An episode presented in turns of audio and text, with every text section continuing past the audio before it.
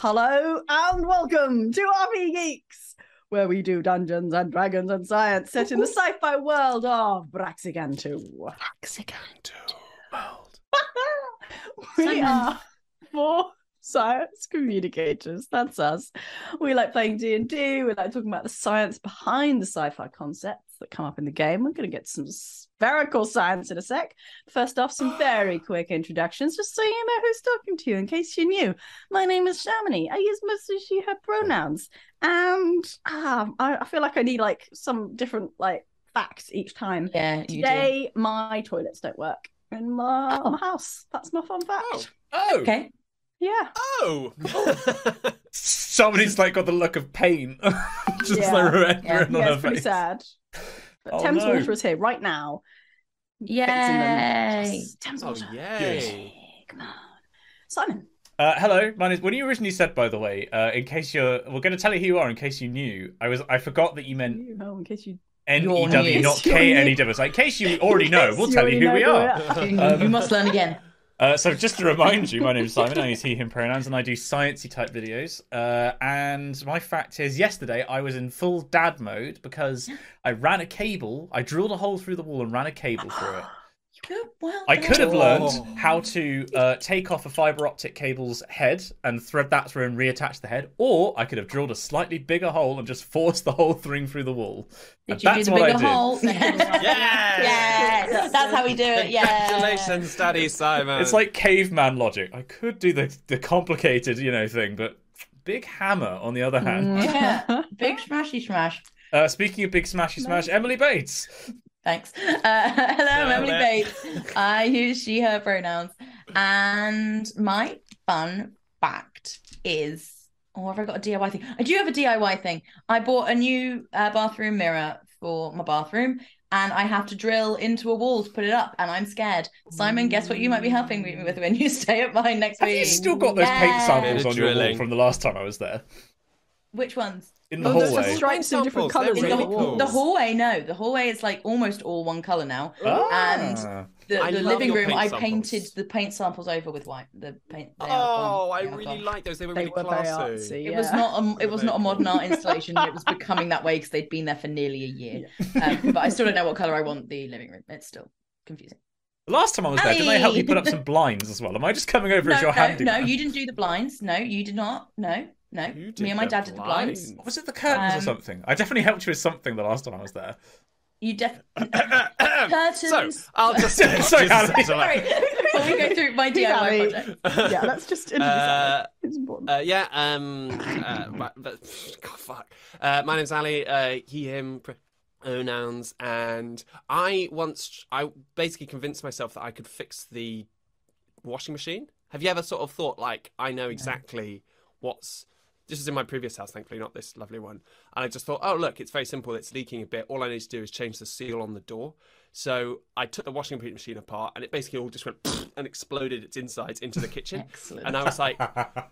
and my wife came back and was like, what have you done? I was like, I am in the process of fixing the washing machine. I refused to admit defeat on the washing. And I just left it, in the kitchen, exploded for, a day. And then I caved. That's it. That's my DIY phone. Did you have to get a new washing machine, or could you get someone to fix it? You just have to get a new one. Full on new washing machine. Guy comes in and says, "Wow, someone really fucked this up." You're the previous owners, they just left it. And my wife took a picture of me standing next to the washing machine and captioned it, "Ali helped fix the washing machine," and now they won't let me help them fix anything anymore.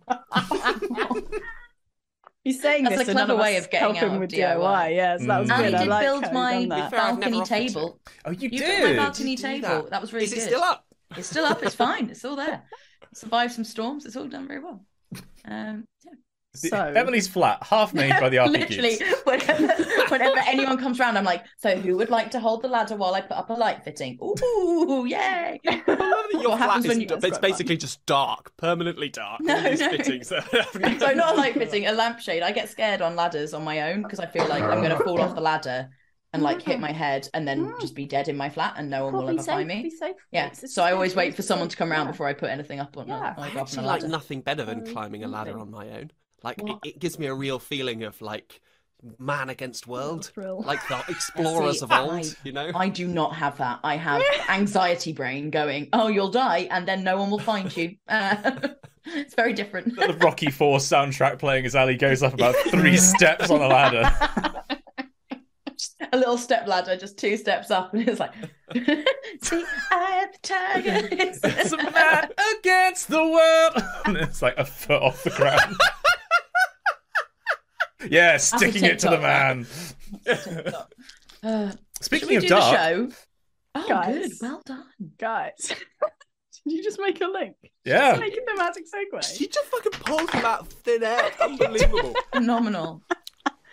I've got a D&D brief for you. I've got a D&D brief. Thank goodness. And I'm very excited about the D&D brief because, like this is going back to like the very beginning of my notebook where like I first wrote down, first thing I wrote down in this notebook is ASMRPG. D&D brief at end of each ep, 1 GM plus 3 players plus guest option. Start off with one shot in the same universe. This is what we did. We did it. That's all. That's exactly what we did. Wait, wow. Tell us what happens next. Like, what's the next thing on your list? Tools, success design, overlays, background, one shot notes. Orlando Bloom comes on. Please. Do you ever take notes you've not done and just move them to the next day, and then to the next day, and then the next? Like to-do lists. Yeah, that's me in Notion every day, every week. I mean, welcome to the world of bullet journaling. Per day though, they're just to do. Forever. Oh, sure. I do per day, and then I shuffle them over. Yeah. Anyway, then I've got slime molds. The first thing I conceived of, which we've already discussed, and then I've got. No, I can't find it now. But anyway, I designed the planet that Tenebris comes from. Right? You designed the whole planet. Well, I conceived of what it might be like. That's amazing. That's really because Tenebris is drow, and I was like, right, what are drow now in 5e? Drow hang out in the Underdark. And it's all very underground and dramatic, filled with weird creatures. So I thought, okay, in sci-fi, what is the sci-fi equivalent of the Underdark? And I decided it's a planet that's too far away from the star to support photosynthesis. And also they live underground too, just for fun. Sam's already got a question. He's got an issue already. No, it's not an issue. It's a question. It's the fact that, so does the Underdark only make sense in a D&D world because it's contrasted with the Overdark? It's not like a Shadowfell thing, if that's what you're thinking. It's just the underground world. It's just underground. Like you go underground and then eventually you'll hit the load of caverns. Yeah. If it's that contrast that was important, then you could also do a tidally locked world, which would be pretty cool because you'd have like the denizens on one half would be the drow-esque, and the other people would be like fried. I mean, my D&D lore is not great, but isn't it that basically the drow, who are the old school D&D lore is that drow are generally bad. Yeah, we don't subscribe to that anymore. Lore. No, we don't do that anymore. That's not part of our world. Nice. Yeah. And they're driven underground by all the people who live above ground. So that's the Underdark, which is a... Yeah, I don't know old school lore because racist. And so you've got all... Yeah, we've done stuff before about like, so, you know, like dark vision and like... I did a thing ages ago about like how to see in the dark, and you've got obviously on this planet, you've got cave dwelling creatures, which are called... Oh my God, okay, I've got a great etymology corner for you. Look at his little face. Oh, no, he knows. He knows. Okay, does anyone other than Simon know what you call creatures, fauna, that live underground? No. Subterranibot. Subterranean, yeah. Subterranean plants. Are they troglodytic? No, actually. That's not the one I found. Oh, okay. The one I found was stygofauna. STYGO. Do you know? Like styrofoam. It's not like styrofoam. Is it from the River Styx? The River Styx! Yes. Oh shit! I love Greek mythology. Yes. But okay. Stygofauna, like of the underworld. Stygo. Styx. Oh, the River Styx. Well I love Greek mythology. Oh, we're out here in the Styx. No. Wait, where are we again? That's the Styx joke for everyone who knows it. Is that the band Styx? No, they've forgotten where it were. It's all right. Go and look up your Greek mythology. Yeah, wait, what? Do they lose the river? Do you? Oh God, you guys don't know the river Styx is if you get dipped in the river Styx, you lose your memory. Yeah, no, I did know that. Right. I did know that. And you lose. Yeah. And don't you have to stay in hell if you drink from the river Styx? If you cross it, if you cross it, you're in. You don't come back. Got you. Unless you're Orpheus. Fucking Orpheus, man. Hadestown, everyone go watch it. So, such a good show. I mean, it's not on in the UK at the moment, but if you're in America, go. I've just been listening to the soundtrack. Is that? It's so good. Yeah, I mean, the soundtrack is great. However, go watch it. It's one of the best things I've ever seen on stage. Oh, God. It's going to come back over, we think. Okay, it'll come back. There's room. Oh, cool. So, I was like, okay, my concept, right? Oh, another thing for you. My planet, which I don't think I've mentioned in character. Maybe I have. It's called Vespa. Yeah. This is one for Simon. Simon, why is it called Vespa? Because it means Vespers. Lots of little bikes. Vespers is a service that you do in the Christian church. Is it to do with darkness? But that's Tenebrae. So that's the other thing. That's the other thing. Vespa means evening. Yes, of course it does. Yeah. You two had such good reasons for your names. I just did a random name generator and Infinite Sky came up and I went, that's cool. And then I put a number on the end of it. That's literally... That's Sci-Fi 101, people. Yeah. Yes, and Tenebris means darkened, to make dark. Which is one of the favourite service I've ever done. There are some really dramatic things you can do with Tenebrae services, like where they have like lights, the candles that you extinguish one by one with each piece of music that you perform, and then you like all file out in darkness. See, cool. Whenever I've been to church, it's just been holding orange with a candle that burns your finger. Like this. Sounds Christianity so funky. It's a broad pantheon. Here's an orange with sweets in. You're not allowed to eat the sweets while you go down the middle. I don't remember what it's called. And then there's a candle and it drips wax on you. And that's all. I've only been to church a few times. I'm not... my grandma took me to Chris Dingle when I was a kid. And I was just like, I don't know what's happening. My wedding was just like, oh, this is all new. I mean, your wedding was magnificent, but I was there going, what's this picture of? What's this picture of? Why is there a giant hand grasping us? Jesus. Who's this woman with a baby? Sorry. Right. Wow. Mornings are not the time to pre-record things. How are we still this energetic? Anyway, right. Okay, so my idea is, I'm still drunk. Drow in our universe. Maybe they're genetically modified, because this is all like future humans, genetically modified to survive on a planet really, really far from the star of that solar system. Therefore, it's a really dark planet, cold, so they live underground, closer to kind of like access to geothermal activity and energy. And that's why they're adapted to live in the dark, have dark vision. And I thought about people sort of like terraforming this world essentially, and I thought, okay, so hydrothermal vents on Earth can sustain ecosystems. It's kind of the only source of energy, apart from another one actually, which I'll come to in a sec. So how about like a society based around like hot water being like the oasis is in the desert? That's is cool. A hydrothermal vent, you know, like in the sort of deep sea. Is that and what you've got all oases are? Are all oasis a hydrothermal vent? No, I don't think so. Oasis, no. It'd just be with the groundwater like in a desert. It's just groundwater. But like metaphorically an oasis. I see. An oasis of life. Okay. I got you. Right. Sorry, I was thinking of the desert one. No, yeah. So I was thinking, how about like a farming system and a whole community based around channeling where the hot water goes, and just like as you get further and further out, the water's cooling down, but like your entire kind of society is powered by like hot water directly. That's really quite cool. There's a game like this where it's a city builder, where you're on a frozen planet and you like heat is one of the primary things that you have to generate, to like flow around the city, otherwise people freeze to death. Wow! Oh, yeah. Wow. Sorry, I'll try and remember it. The other thing I thought of. Oh, sorry, just a side note. Do you know how oases are actually formed by pressure?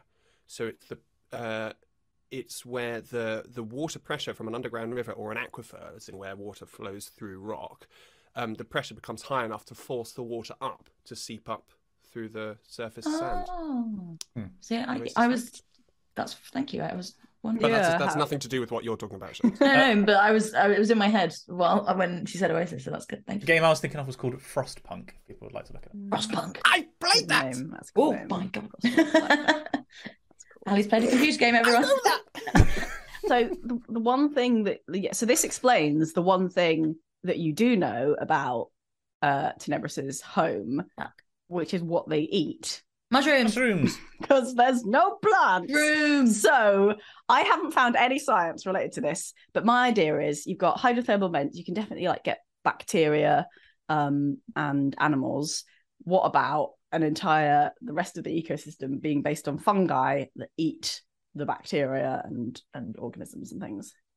I have a question. So how do fungi make their food? Because I know it's not photosynthesis. No, but I don't know what it is. It's sort of decay, essentially, right? They consume organic matter. Yeah, of course. Yeah. It's that organic matter. So they're not primary producers like plants. So they've got right? No chlorophyll in them whatsoever. They don't do any of it. Are there any fungi with chlorophyll? I don't know. Good, that's a great question. No, they have hyphae, so instead of roots, as basically most of the fungus exists under the ground. In fact, if they're not flowering or fruiting, they don't flower. If they're not fruiting, all the fungus is under the ground in a system of filaments, like a sort of massive web, and that's hyphae. And the hyphae, which chitinous, is it chitin? I can't remember what the molecule is called. But yeah, they spread out and then they dissolve dissolve stuff underground and absorb it. But I'd be really interested to know if mushrooms can actually exist without any light. But they must do if they're not photosynthesizing. They just need something to eat, right? Yeah. Generally speaking, they exist in a quite symbiotic relationship almost. Yeah. So I'm just wondering if they can exist. I mean, a quick Google seems to indicate that they don't need light. Most mushrooms. I wouldn't think they need light. No, they don't need light. But whether they need an organic material to to eat, right? That's where they're getting the energy from. Okay, so they're not primary consumers, apart from when they're in lichen, and therefore they're being symbiotic with photosynthetic algae and stuff. Okay, which is so. What are you assuming they're attaching to?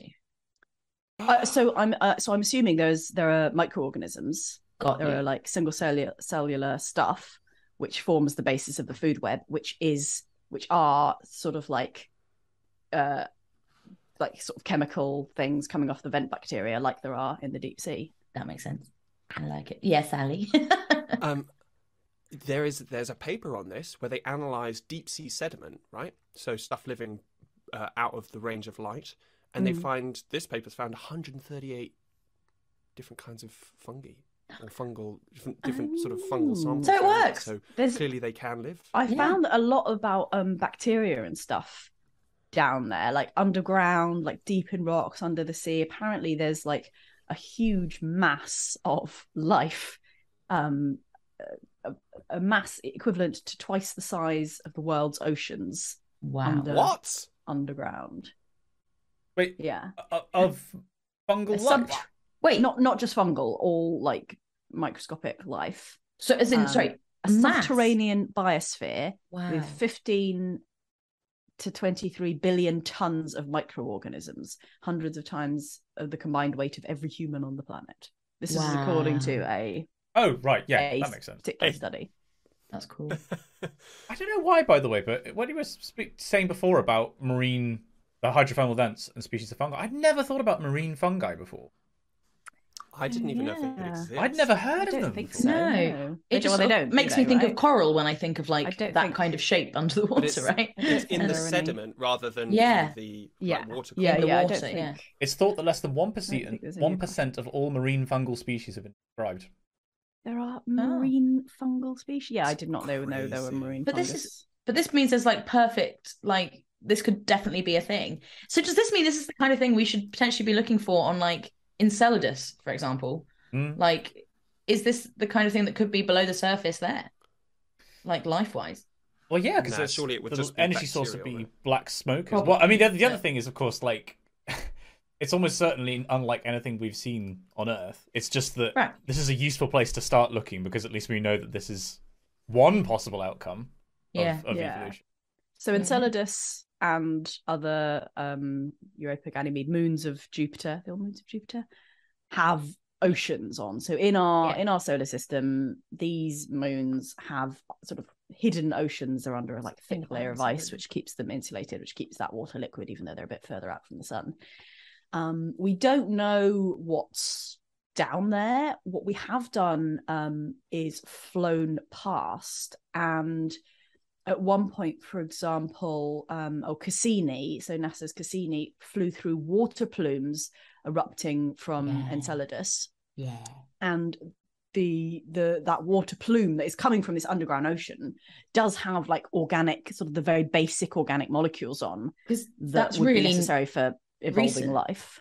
That's like a new thing, right? That they've just announced that they did find phosphorus, because they'd found like everything apart from phosphorus. Oh, really? And then they recently were like, oh no, it's got phosphorus too. So it's got like all of the 6 building blocks to sustain life. So Enceladus looking cool. I've got another fungus fact, and I'm sorry to bring it back to that, but just the last one.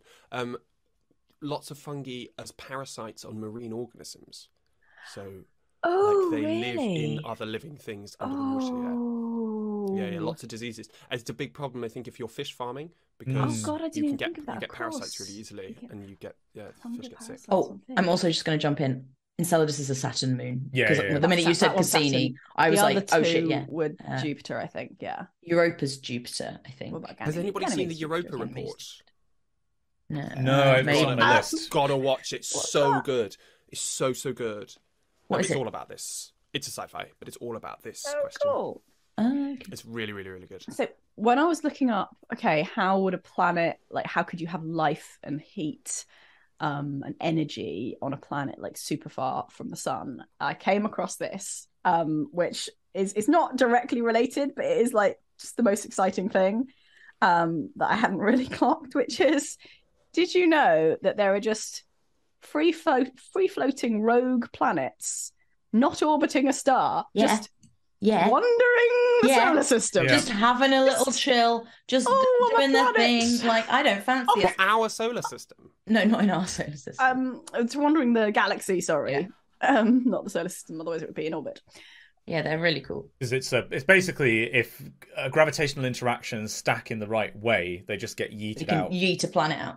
Because it's a thing that I did a stupid TikTok with for work, where there is, if a passing star shifted Neptune's orbit by like 0.1% or something small, it could like fuck up the entire solar system. Like the solar system would just be like, Mercury. They did loads of simulations. In one of them, Mercury just went, woo, just straight out, because Neptune just moved a little bit. In another one, I think like Jupiter started like getting closer to the sun and potentially could hit Earth, and like there was like all these simulations they did, and just like, but there's one where it was just like, and like basically Mercury just yeeted, like just full on like zip out of the thing, and then that sends everything into disarray. Is the gravitational pull of Saturn and Jupiter, are they enough to keep Earth in its own orbit? Like, do they have a gravitational pull on Jupiter? Earth? Definitely does. Yeah. It's but I don't know about Saturn. Saturn's not actually that massive, as in its mass is not that huge, because its density is quite low. It's less dense than water. Jupiter is, but Jupiter's like 2% of all the mass in the solar system. But it's not dense though; it's just big, right? Well, it is. Well, the core is metallic hydrogen. Yeah, but then the rest of it's gas. I've got another question for Schmarms. Sorry, just to bring it back to fair. So if you're a plant, right? No, backtrack. I'm not a plant. Earth's atmosphere, right? In the Hadean period, right? Not a lot of atmosphere, or there is atmosphere, but it's not the sort of atmosphere that stops solar radiation. Is that right, Simon? Dr. Simon Daddy Clark? The thing that stops most... When you say solar radiation, do you mean like charged particles? Yes, that's what I mean. Yeah, so that's the magnetosphere that deflects that stuff. Oh, okay. Then ignore everything I was about to say. What does ozone do? Because ozone stops ultraviolet radiation. Right, okay. Because so Jupiter's got the funny-shaped magnetosphere, right? Yes. Yeah. Yeah. So if you bombarding the planet with ultraviolet radiation, nothing can live on the surface, right? Because you just get cancer and die if you've got. It'll certainly DNA. Make it more difficult. Yeah. So if you haven't got photosynthesizers, you're not producing oxygen to fill the atmosphere with oxygen, which then becomes ozone. So presumably your planet Vespa, you can't live on the surface because you're being bombarded with ultraviolet radiation, so you have to live underground. But if you're far from a star anyway, then I was gonna say, right, so there's another right, you're gonna, or if you're a rogue planet, Simon, if you're a rogue planet, so if you start off as a planet that gets flung off out of your solar system, you're lost, you don't have a star to orbit anymore, you're just a planet alone in the galaxy. Hypothetically, people have suggested that they could still be capable of supporting life. The biggest problem being that it's bloody freezing because you're miles away from the sun. But there are two things that could sort of provide you with that heat. One is that you could have like an atmosphere, and in particular, you could have a hydrogen atmosphere that actually wouldn't be possible close to a sun because the UV would disperse it. So that would be very insulating. You could have what the moons of Jupiter have, which is like an icy shell, which could maintain, if you had enough geothermal energy, a liquid ocean underneath. And you could also have, if you get flung out and you're a rogue planet with a moon, because you both got flung out and you're still in orbit, you can get tidal heating, whereby the interactions of two big heavy objects can actually provide heat and energy, which some people think might have helped in the early days of life on Earth, provided that little boost to energy. I found another one. Sorry, I love rogue planets. The minute you said it, I was planets. I've read really interesting shit on this. So I'm reading this, so please excuse. Rogue planets with weird atmospheres and no star could host life. So because they have this thing called a primordial atmosphere when a planet forms of hydrogen and helium, and apparently that might be able to keep the planet warm enough for up to, where is it? Oh my God, I just saw the number. Oh no, I think it was 8 billion, but it might have been 8 million. Oh, that's a big difference. It's as long as it gets flung out 8 billion on in its creation, basically. A young planet that gets lost from its solar system. Hydrogen was that insulating? Depending on the mass of the planet and the distance from its original star, this greenhouse hydrogen effect could keep planets' temperature for up to 8 billion years. This was true on even so-called rogue planets that had no star, because the thick atmospheres are expected to trap heat from the decay of radioactive elements underground. Radiation. Imagine that, your life. Oh, so awesome. But like, it'd be a really thick atmosphere, apparently like 100 times higher than Earth's, like mass. Wise. So a hydrogen is an indirect greenhouse gas with a GWP of 5.8. So it is. Yeah. It's so I knew that. To be fair, I could have just told you that. I believe that the global warming potential is defined as 1 for carbon dioxide. So, obviously. Oh one carbon dioxide basically. So also, going back to the whole planets thing. So I was just looking up the stats. So Jupiter is approximately 3 times the mass of Saturn, and is quite a lot closer. So, well, that means Saturn is quite big then. Oh, it's big, but in terms of density, so Jupiter's density is 1,300-ish kilograms per cubic meter, compared to the Earth, which is about 5,000 per cubic meter. Saturn's is 600. Oh, okay. So really is that averaged? Yeah, that'll be average across the whole planet. Because obviously the core is insane, and then the rest of it's floaty. Yes. That's exactly how Jupiter is. Yeah, that's what Jupiter does. Inside it's and then the outside goes floaty. That's the big storm. Jupiter's density, mass, whatever, the same as close to water? Water is 1,000 kilograms per cubic meter. Right. Okay. So Jupiter would sink in a bath, Saturn would float. Oh, that's so good. This is the kind of stuff we need. Yeah, that's what we need to know. Can I get a check on the tidal heating thing? Am I right in thinking that basically what happens is when you have an object exerting a tidal gravitational force on another object, it basically squishes and lengthens the stuff inside, so any sort of molten stuff or rock or whatever inside the planet, and then that friction generates heat? Is that right? Yeah. And it could just inside? It could work with the oceans as well. But if you got liquid water, that would be... Yeah, but I don't know how much heating you get off of that. I think the fact that it's a solid is what produces a lot of the friction. I don't know. So you could have, in theory, like two, if you had two planets flung out that were stuck in their own gravitational orbit, like of similar sort of sizes, like you could have twin orphan planets, like swooshing through space, providing their own. But they'd have each other. They would. But then they'd also, because of like conservation of energy, they'd eventually have to decay in their orbits. Oh no! And then they become time one. Limit on the thing. Awesome setup for a D&D campaign. Your planets are going to crash together. No. And... what do you do? Cool. Leave. Get everyone to the other side of the planet. And presumably there's two massively different civilizations on each planet. So like the whole... and we're going to make peace. Oh my gosh. Oh, how exciting. And then not die in the crash. There's another sci-fi setup if someone wants to write that book. Yeah. No, oh man, I was definitely gonna die. We're all gonna die, yeah. So I got distracted. I did get distracted by the rogue planets thing, which doesn't 100% apply to Vespa, which is in the Braxigantum system. It's just further out. It could be a rogue planet that's just sort of wandered past. I'm wandering past. It wouldn't be in the system for very long in that case, though, surely. Yeah, exactly. Also, Vespa's arrival would be like sending the entire solar system into disarray. Yeah, oh my god, absolutely. It would be like all the others would be going, shit, fuck. I was thinking it could be like a tube train stopping at its station, but it's more like a tube train just stopping at your house, and you're like, what the fuck is going on here? Yeah. And now all the houses in my neighbourhood are following it, like...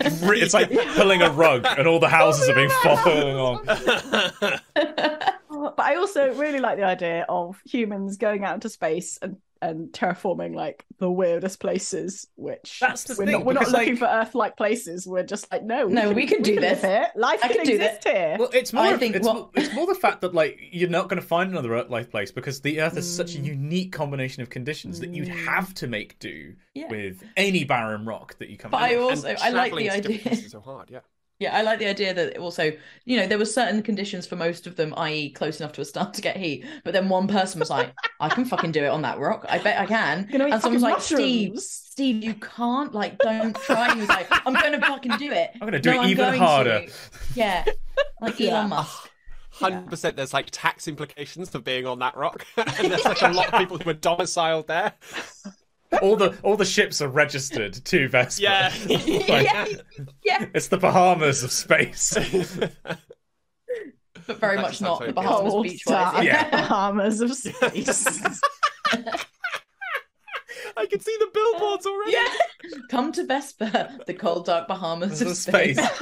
Is it Bahamas? It's Panama. Sorry, it's Panama, isn't it? Where all the ships are registered. Yeah. Oh, is it? The Bahamas. Sorry. It's in the canal. No.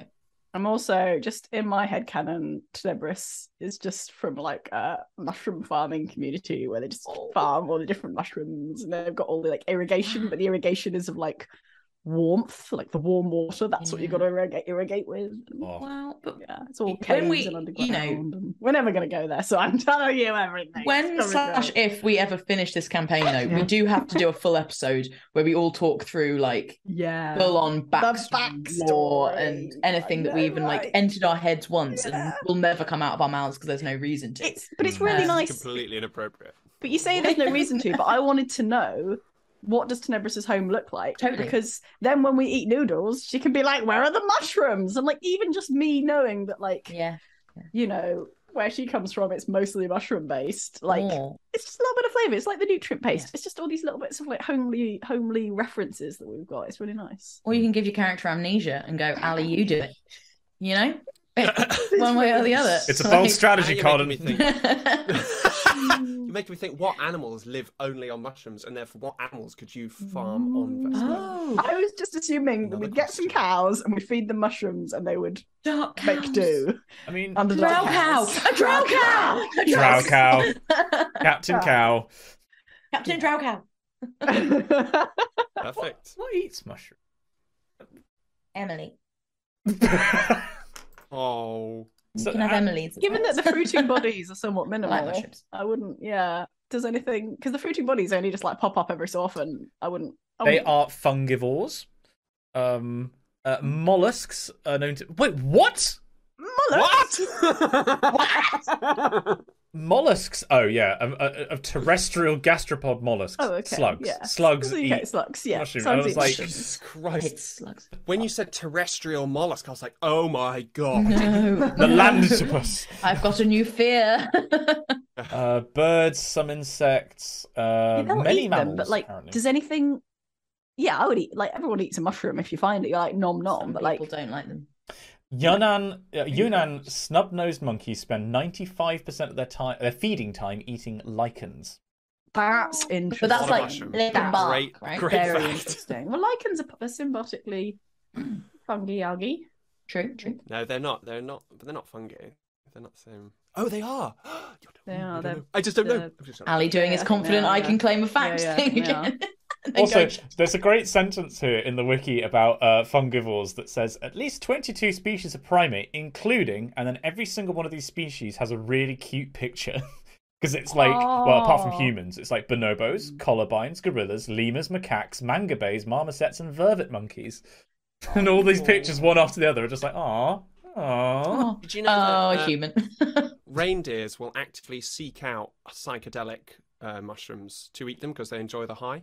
Stop it. Wow. Rudolph with your nose so bright. Yeah, let's Lucy in the sky with diamonds playing. I feel like there's probably a strong psychedelic culture on Speth. Not a huge amount to do, right? Not in the rural areas, no. They're just like, what should we do? Different mushrooms. Maybe that becomes like alcohol here, right? Where it's just it becomes like a cultural it's the thing. Cultural thing rather big than mushroom. Like, distinction it becomes like a big industry, or the people specifically cultivating psychedelic. Can you make alcohol from mushrooms? Surely. You can ferment it. Yeah. We asked the best question. Mushroom wine. Ugh, gross. Characteristics of wine produced by mushroom fermentation. Gross. No thanks. There's no way that tastes good. There's just no way. Okay, enough. I'm going to stop this train right here. I don't need to know anymore. Sharmini, do you have anything else you'd like to add? I'm done. I'm very excited to have finally got to tell you all about my home planet. I love it. My home, yay. All right, well, let's take a quick break then, and then we'll come back in, I don't know, a short amount of time. A time frame. And we'll do the campaign. Yes! Yeah! This is going to be well. You do your thing. I don't have the power. Yeah. I'll press the right button this time. We'll see you in a couple of minutes. No, you won't. Yes, I will. Watch this. Shit.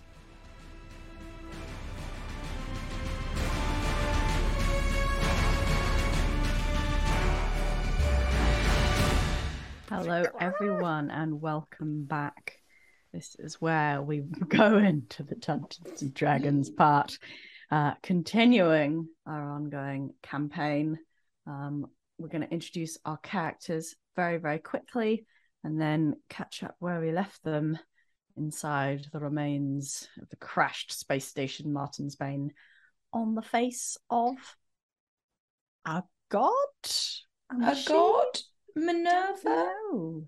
Who is this being? So I am playing Tenebris. Tenebris is a drow, aberrant mind sorcerer, and she uses she/her pronouns. And last week, she created the weird darkness of space in a small ball where they were standing in the middle of combat. And said, I don't know, it just happened, don't ask me. Simon.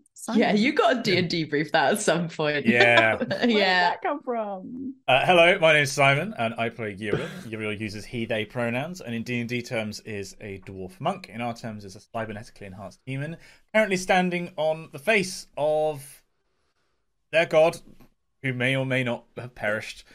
It's not a great time to be Uriel right now. Emily Bates! Hello, I'm Emily Bates. I play Infinite Skies 6000. They use she, they pronouns, and they are, in D&D terms, a wood elf druid. In our terms, they're a terraforming robot. And in the last fight, they made a big storm inside and started zapping people with the lightnings. And they enjoyed doing that. I felt like you and Tenebris got really cool abilities, and then what Uriel did was punch a box. It's called spellcasters. I cast fist. Punch a box a lot. Spellcasters, man, just always and forever. And finally, the one, the only, our Fate Weaver, Ali Jenny. I am the Fate Weaver. I'll do my own chorus, Fate Weaver. Sorry, yeah, I kind of did all of it, didn't I, really? Yes, I am the DM, but I'm also the Fate Weaver. Oh, no!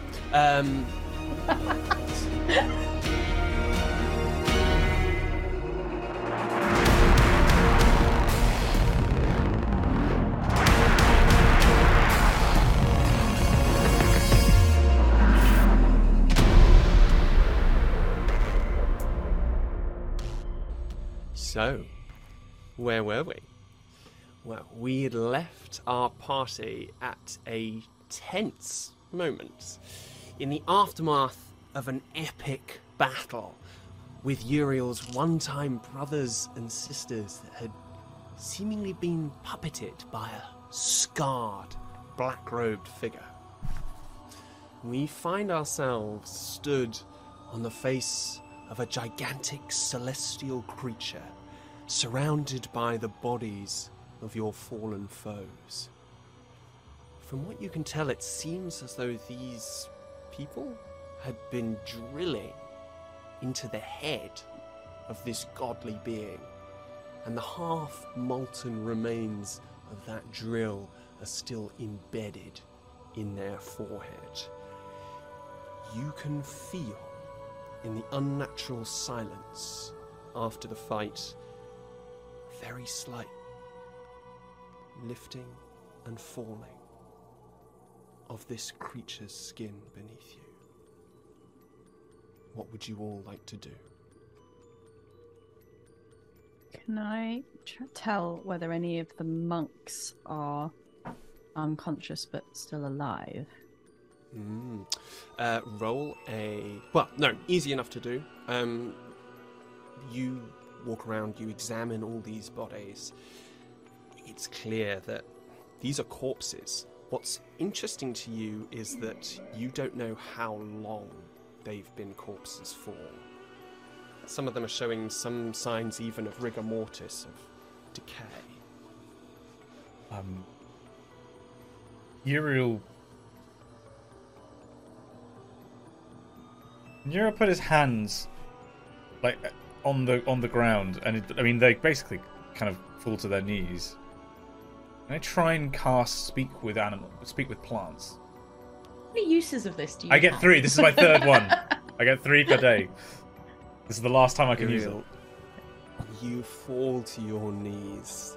Beneath you, the ground is soft, and you reach out with this ability you have to speak with the machines around you. As you stretch out with your senses, silence seems to fall. Unnatural, quiet. And you hear in your mind, "Hello? Hello? Who, Minerva, is this? You know my name. I'm your humble servant. My name is Uriel. I'm here to try and help. What should I do? What happened to me? There was a crash. Martin's Bane has fallen to Braxigantum, and your...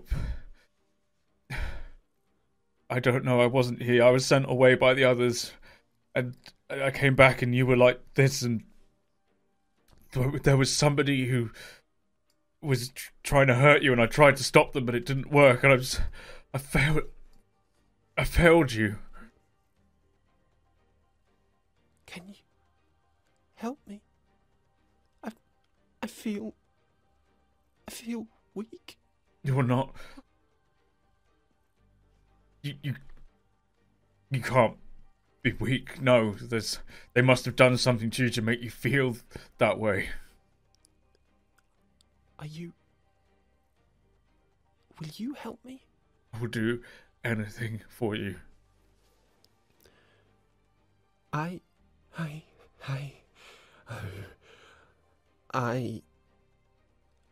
will die. I cannot hold on. I need you to know what I know. What has brought this station down? What has done this to me? is more powerful than anything I know, more powerful than anything I've seen. What? And then Sorry, for podcast listeners, Sharmini is just going through a bit of a sneeze attack. I thought you muted, but you instead you turned your camera off. And are we all in the wrong positions now? Yes, you and Sharmini have now just switched places. Let's take a moment. Let's take a moment and reset that, and we'll come back in a second. Cameras off, everybody. Right. You are muted though, Sharmini. Still. There we go. Right. Okay, that's work. Bates, turn yourself back on. Hey. There we go. Sorry. Okay, we're back. Sharmini, are you okay? Sorry. Yes, everything's connected. So when I turn my audio off, it switched my webcam. The thing is, so you didn't turn your audio off. We heard the sneeze in full force. Am I on the wrong mic? No, I'm not. So I'm on the right mic, I think. But yeah, it was you turned off the video and then we heard the sneeze. Yeah, it was like. So what kind of wiring do you have in your house? Everything's connected. Like you try to turn the microphone off and the entire house just powers down.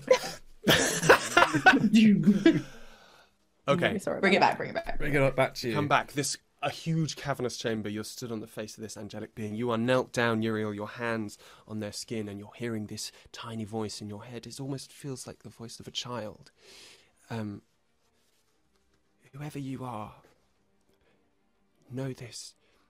Whatever has happened here, the power needed to destroy this station, to destroy me, is unknown to me. This strength I have never seen before, and I have no knowledge of what could be this powerful.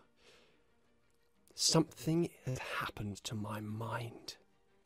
I can feel my life ebbing away, but you need to know what my purpose is. Tell me. I am one of the divine. I know. I am the daughter of one of the great gods. My powers are to do with the mind. I exist to control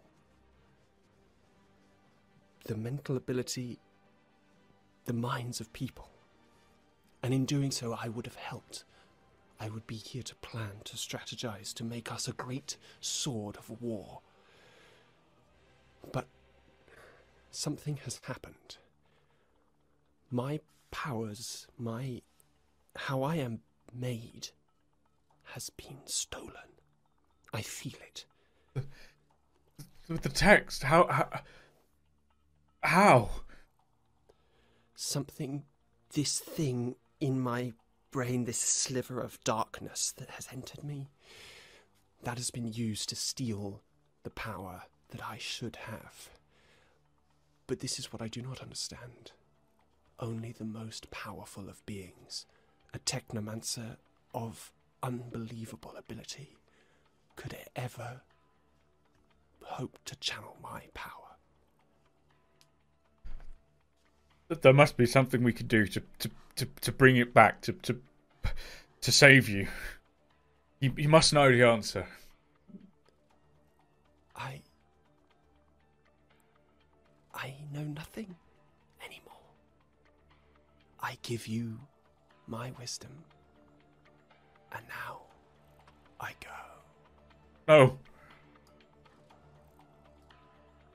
go. No. Don't leave me. Minerva.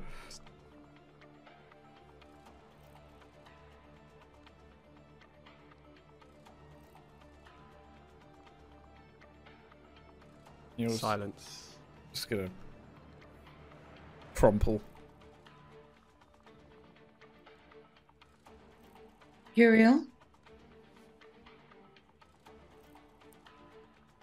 He's gone. Who's gone? Minerva, she's.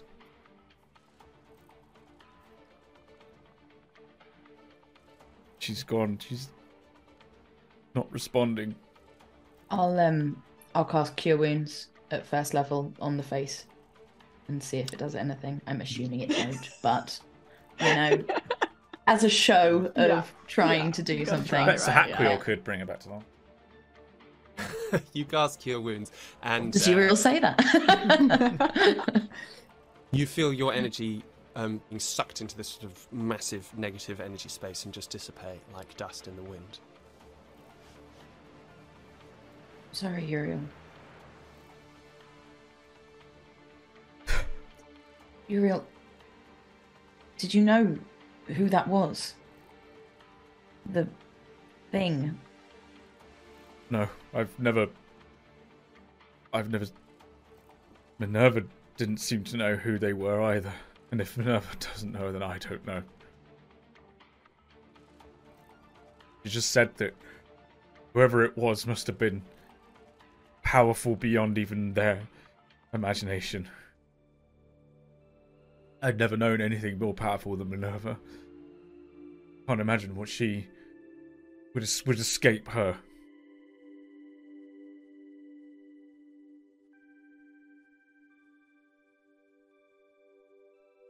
I burnt the body, didn't I? Yeah. Yeah. Cool. Good, well done, Emily. Well, the body wasn't the important thing. No, I know, but Infinity doesn't know that. Uriel, you've been on this planet without her. Even the most powerful things have to die. Not gods. Uriel, there's no such thing. Minerva was one of a pantheon gods that we have made. That she was one of the void ships. These craft that we made on Martin's Bane. And that the texts have been passed down from generation to generation of how they're constructed. That when complete, they form part of the pantheon that protects us and will come back to us. But then, Uriel, then you did this. You and your siblings, you made the god. The god is... It's not as simple as just a machine. It's a divine being that we coalesce. We are just instruments that allow the will to take form. I'm not sure I believe that. When I was a child, I saw one of the complete ships that left Martin's Bane, and there was a moment when I knew that I was called to make them. I was called to serve the void ships, and that I could make myself divine in that process. And it shouldn't have happened. No, it shouldn't have done, but Uriel, you are not giving yourself enough credit. Look at what you built. I've never seen anything like it. And if you've done it once, you could do it again. Not on my own, not as one cog in the machine, which requires all of us. I'll look over at Sahakriel. He is sat cross-legged on the floor, staring out into the cavernous space of this huge chamber. I see far more than just you, Uriel. We're all here because we believe in you. So you could start again. Not before we put this to rights. Not before we find whoever did this. Make them pay. Don't know if we can do that. I don't know if we can fight Something like that. But we'll try. We have to. Because if they can do this to Minerva, then the rest of the world might be in danger too. There's so much power that cannot be left unchecked.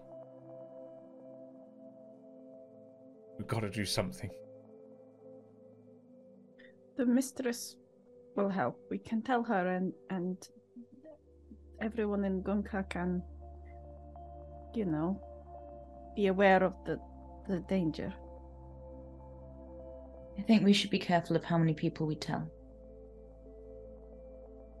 About the terrifying power, we should probably tell them so that they can, like, look out for it, right? Power hides in weird places, Tenebris. Like in that person. Like, I don't think that person was themselves. Like, I think the power was just hiding in them, like it was hiding in all of the monks. And then they left, and then I think they're still there. I think they're still somewhere. Wait, Uriel, what was the machine? What was it doing? Minerva said it was a shard of darkness that stole something from her, stole her knowledge, or made her Minerva. And like what would that be? You made like her. What is it? Physical box, like a physical object, or like. I didn't work on anything other than the mechanics of movement. I didn't know that. But I don't think it's just as simple as a box. There's something that is divine about Minerva that transcends the physical. This drill. I go and look down the sort of hole where the drill is. It was drilling, and then no one took anything out. It is just drilling, right? They wanted to dig. But what did they find, and how did they get it? And can I don't think Yura's looked up at the drill properly. Can I look at it to see if I can tell anything about what it was doing? Based on the investigation check that you actually made during the battle, you realised a couple of things. You realised, A, that this was drilling right down, seemingly into the centre, into the brain of this creature, of this guard. And B, that there was antennae on the top that were heating up and seemingly transmitting something during the fight. To add to that, you can roll another investigation check if you want to try and look for more things. Yeah, I'll give it a go. Or can I look at and try and work out what I haven't got anything to like do this with, but can I try and like look at see where it was transmitting to, just by what kind of what was medium, right? Yeah, like was it radio waves? What was it? Like how far? If we knew that. Yeah. No other things. How much? So I can just do an investigation or something. So if you can find a way of explaining how you might do that, use your abilities to do that. I will. Can I like investigate the like mechanics of it, being an robot, and trying the engineering of just the engineering, seeing if it's got like any antenna that remind me of what I do or. Anything else that I might have knowledge of. Roll an investigation check. Is this both of you doing this? Tenebris, are you doing this as well? Would you like to help me? Sure, yeah. So... Oh, it's not bad, it's not bad. 19? With a 19, you examine the antennae on top of this drill. And the first thing you pick up, they're short, stubby, thick, clearly coiled tight loops of electronics between them. And you can see that it's highly directional, almost like a shotgun mic. Powerful, directional, but short range. Something that could transmit high volumes of information a relatively short range, so we're talking miles, or if you like, you know, hundreds of rope, hundreds of belts. When I'm not casting a spell, I don't need it in ropes. Yeah. But no further. And with a 19 as well, so you can't work out exactly where it's going, but you do see something. So this is half molten slag, half half of it is still intact. It seems to have burnt itself out, like in the final phases of its transmission. But there is parts of it remaining, and you see a mark scored into the metal, and it seems like a like an icon, almost like a logo. And what it is two lines. So basically, if you take a compass, so like, you know, like a Mercedes, it's like a Mercedes-Benz, basically. It's that three sort of parts star. Do I recognise it? Look up and see. Roll a history check. Yeah. Ooh, nope, 6. Oh, right, okay. You know, you've not seen this before. Sorry. Uriel, Tenebris, do either of you know this mark? Let me see if I remember. Yeah, so you're going to roll a history. You can roll a history or arcana. So because you're now studying the mark itself, rather than whether you remember seeing it, you can roll history or arcana. That's a synthetic 20. Ooh. Synthetic 20. So Uriel, you know this is not from Martin's Bane. You also have a very vague memory of having seen something like this before. It's, you think back and you remember that you've seen this mark on imported technology, so imported parts that were too high-tech even for Martin's Bane to produce, that you needed a specialist engineer to make, and that were brought into the Martin's Bane station when you were constructing very, very high-level pieces of equipment. Do you say that? Yeah. Uriel, who was the specialist? Do you know? Oh, no, I don't know then. Suddenly terrified that it's one of the people. So someone's brought it in from off-world. Is there anybody that might be able to tell us more about this? Let me take like a picked capture or a sketch, or I can project on the screens if I need to. Yeah, we can ask. Enough to do. Infinity, you do that thing where you draw something incredibly quickly, like a really, really good sketch on a piece of graphite pencil. We can ask the mistress. We can ask the archivist. That we do need to go to the archivist. I also am rather low on power reserves, so I could do with sleeping. Oh, well, sorry, sleeping. What? I don't sleep. Defragmenting. Defrag and reboot. Yeah. Mm-hmm. Tired too, but is it safe here? I don't think so. Uriel, whilst this is happening, as I think I've realised that all these other monk bodies are around, and goes to have a look. Yeah, you see your friends. Lying there, and what's instantly clear now that you have a moment to look at them is that they have died. Like, some of them are missing parts of, you know, their skull casing, bits of their brain. Like, these were corpses that you were fighting. Do they look like they were killed in the crash or by someone? Roll a medicine check. Ooh, biological system. Best feature. Oh, nat 20! Yes, it is! So, examining the corpses, and specifically looking mostly at the machinery bits, which you understand very well, what you see is that these bodies were killed by massive blunt trauma, primarily, or by impact from bits of machinery or bits of the internal components of this room. Yeah. It seems like they would either been flung against the side at incredible speed and just crushed, or torn apart. What you also see, some of them have been sewn back together. And on top of that, examining with a nat 20, you see that each of them has something in their skull.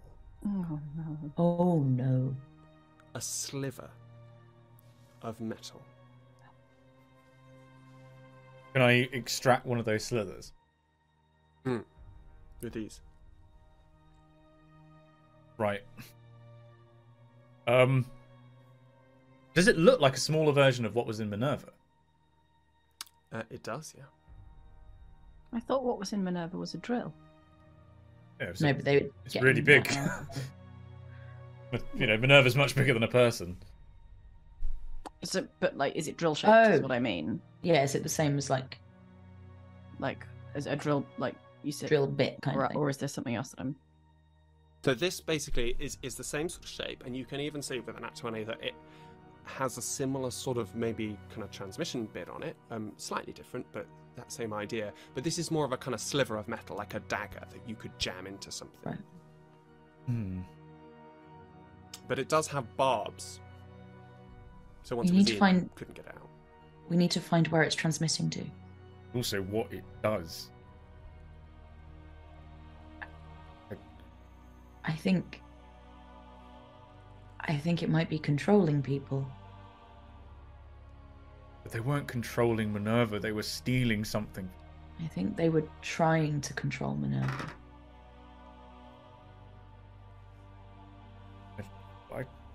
I'm looking around at all the bodies, just I can't believe they're all gone. There's so few of us now. We've got to get the others out and rebuild. Yes.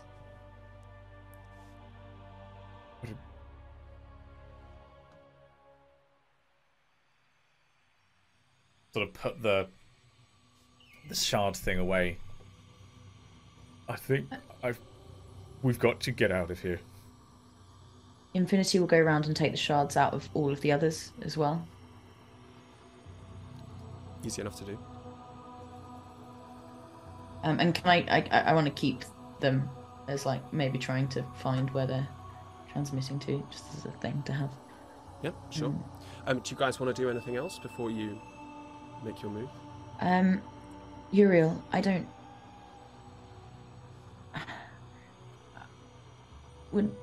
Would you like me to decorate the bodies? And I'll sort of like create a little flower. They would want to be here with me. That's enough. Okay.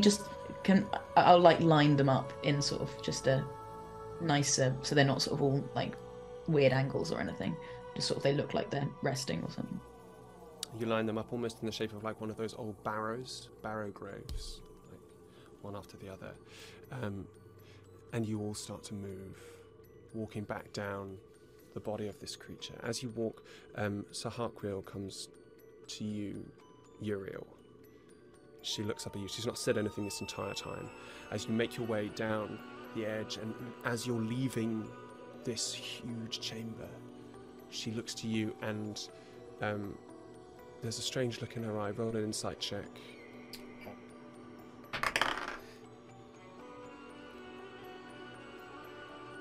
Whoa! I forgot that that was that modifier. 16. This experience has taught you more than you've ever thought you'd know about how people work and how people feel. And you look and you see a conflict in her. Intense sadness. And at the same time, the flicker of something that could almost be hope. She looks to you and says, "Do you know what this means? This means we have no God. This means we're free. It means we can choose to be free. We can also choose to avenge our God." Is that what you want? All I've ever wanted was to be like her. Now she's gone. All I know is that I loved her. Someone hurt her.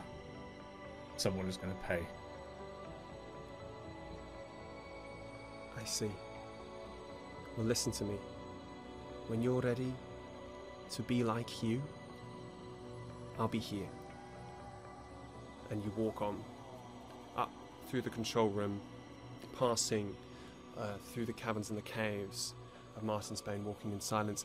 As you reach the laboratory room, walking carefully, stealthily, you open the door and you see immediately the 4 dead bodies of these orcs that you tried to avoid. Oh, yeah, we wanted that to happen. Oh yeah, sorry. I thought it was the other people. Oh, there's some creatures in here that we let go and to come back this way. That was a problem for future us, and now we are future us. I was kind of hoping it was a problem we wouldn't have to deal with, and I don't know why I thought that. If you wanted to, you could basically creep around here. It doesn't look like there's a lot going on. I'll use my final spell slot and cast Pass Without Trace and to help us out. Yeah. No need to roll here. There's nobody's looking for you now. It's just stuff roaming around.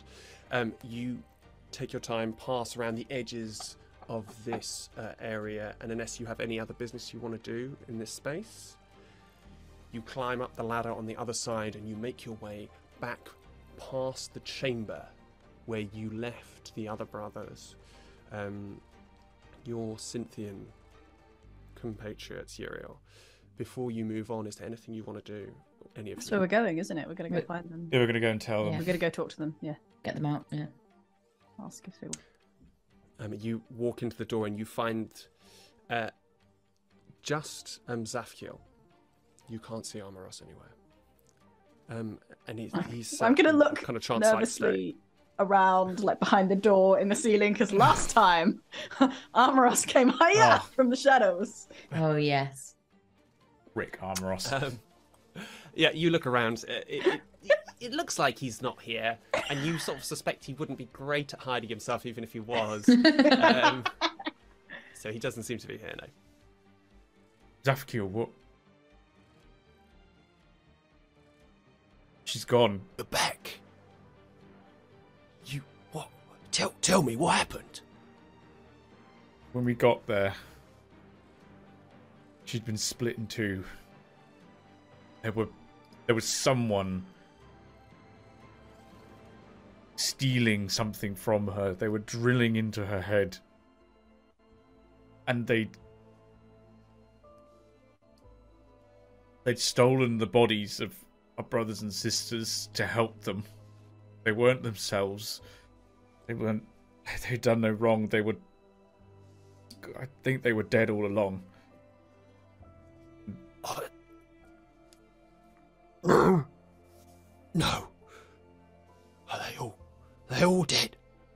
Just us. It's us three and Armaros. Where is Armaros?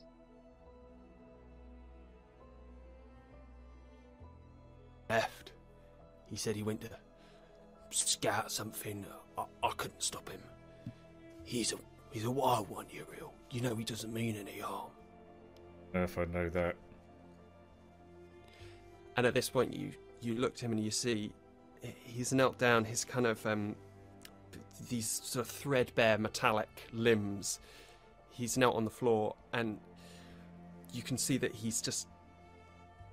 You know when you're trying to stay awake. Oh, this is something that's happened to me. You're trying to stay awake and you stab a pen into your leg to try and.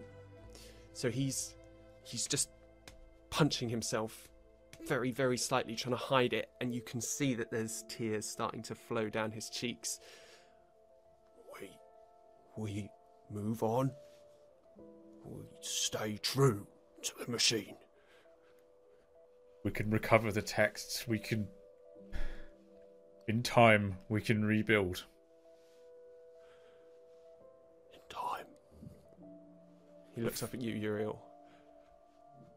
I can't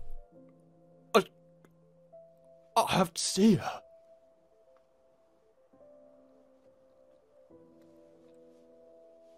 No. Of course. So Sahakriel reaches out and takes his arm. We will. Come. And together, they move slowly out of the door and back towards the great chamber where the corpse of Minerva lies spread on the floor. Be careful of the slime and things. When you are leaving this place, there are people trying to steal things. If you need help, wait for us. I can call you. We're gonna find out who did this. We'll go to the archivist. It's playing on Infinity's mind. The distance of the transmission. Does she think that would still be inside Martin's Bane? Miles? Yeah. It's kilometers wide. Yeah, Martin's Bane is a few miles, but this has a broader. This would be. It would be broader. Okay, great. The circumference of Gunker. Okay, fine. Good. Right. As you call after them as they move their way slowly down this corridor, Sahakriel looks back. She looks at you, Uriel, and then she looks at the rest of you, and you can see a shroud pass over her face. Thank you for your help. This is our place now. You can leave.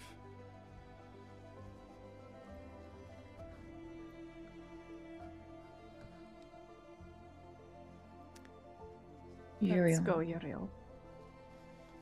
We're going to find out what happened here. We're going to make them pay. That you move back through the broken bones of this station, through the dagger-like ship, and out into the daylight. You've been here for many, many hours. You are tired now.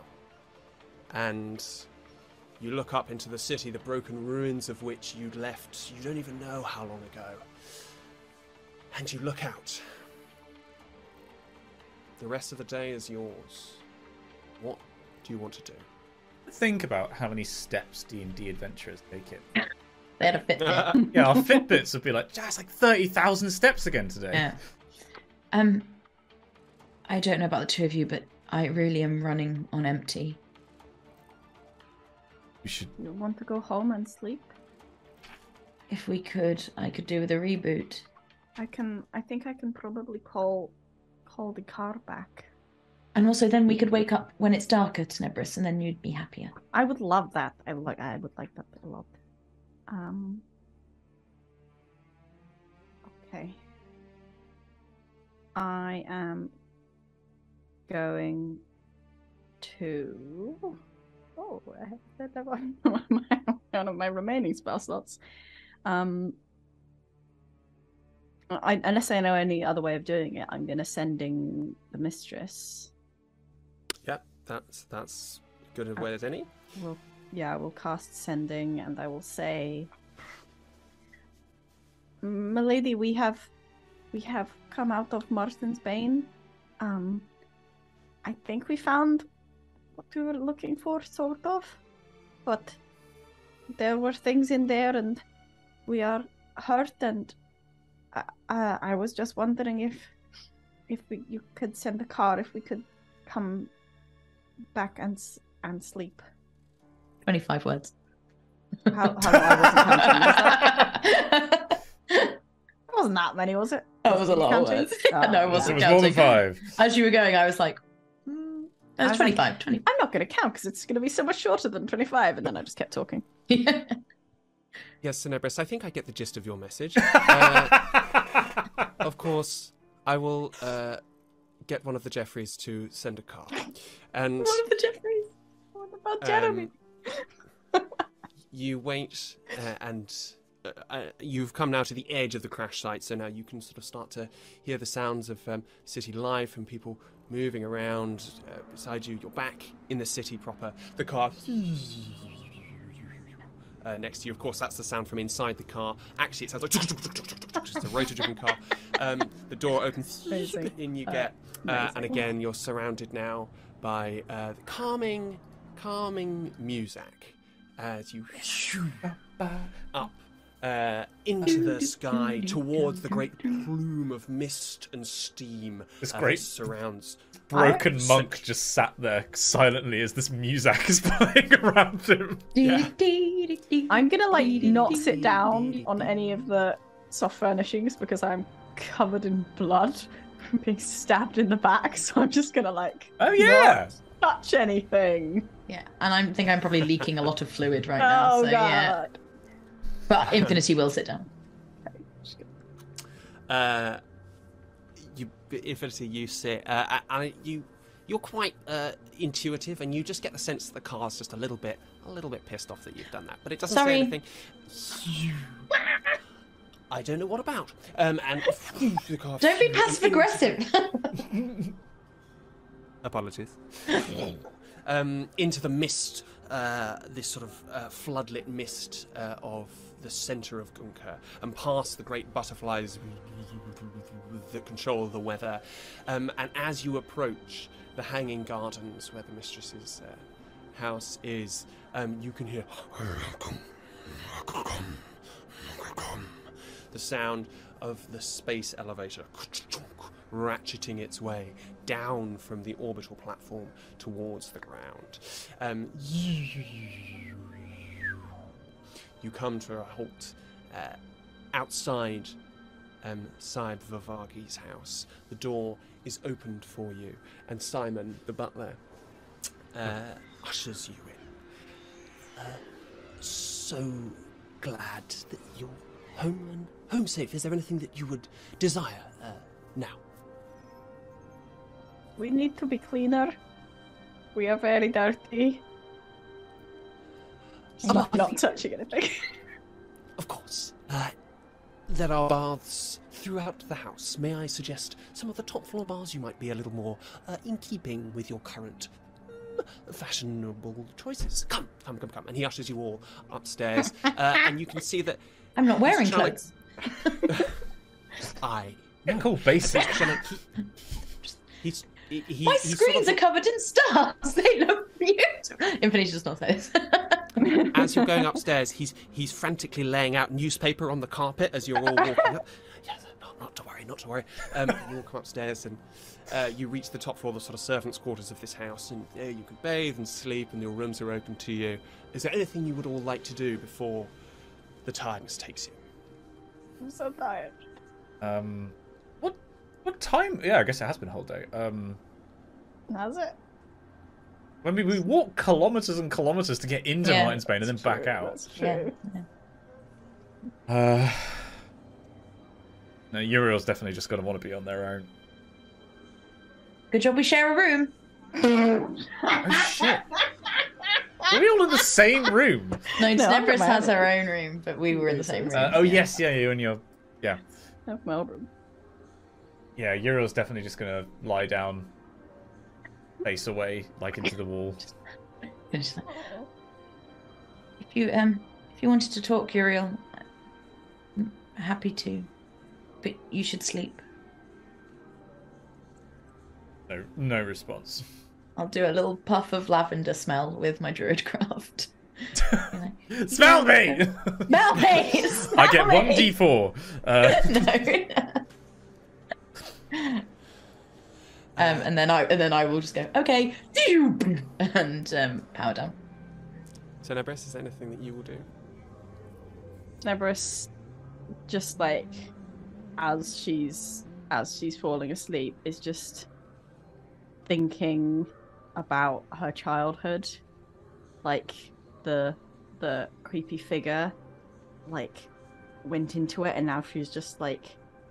Keep thinking about it again, and what Armaros, imagining Armaros saying, like looking at her and saying there's something not quite right about this one, and that's like merging with like kids and school and like people from like so long ago, and she just has a little cry and then falls asleep. No. Around you, the colony ripples and draws closer to you as you lay down to sleep. You all fall asleep. And at that point, you all level up! Yay! So, you wake, feeling like... feel like shit, just want Minerva back. You have to... feeling like there's a path before you now. That you've been through some heavy, heavy things, but now you want to push forward. You all wake, and it's dark now outside, but only ever as dark as it gets in Gunker. There's lights, the neon lights, the spotlights, the flashing signs, and the whole place is lit up in a variety of different colours. It's almost like a sort of, like a strange sort of, like a festival almost of these different lights and colours coming through the window. And God, it's like that city in our home campaign, Pentatonix. It is like Penta, yes, Pentabulon. Arthur Pendragon. What? So, what would you like to do? I think I'm gonna wake up. Yeah, I'm gonna wake up. Am I right in thinking, just before I come up, before I emerge, new day, new me, am I right in thinking that I have a sending stone that doesn't take my spell slots? Is that what I have? You all had sending stones. Oh yeah. Didn't I have a separate pen pal? They're tuned. It was just me and my pen pal, yes, Constance. You did. A separate sending stone where we just chat to each other. It's a walkie-talkie. Exactly. So I haven't checked in with my pen pal Constance, who's a gnome. A halfling. Oh, they're halflings. It was a halfling. Family, and we met them, and it was very nice. You weren't here for this, so I'm gonna have a chat with my pen pal. So I guess have 25 words. So I will say, "Morning, Constance. I hope you're all well. Tell me everything. I'm in Gunker. It's, you know, okay. I just killed a god."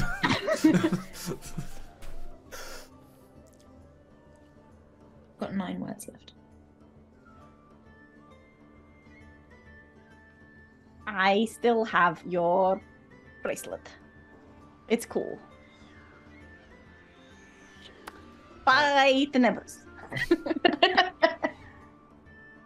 Wait a moment. So Jester.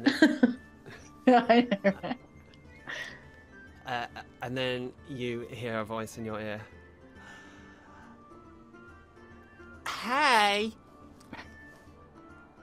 I'm cool.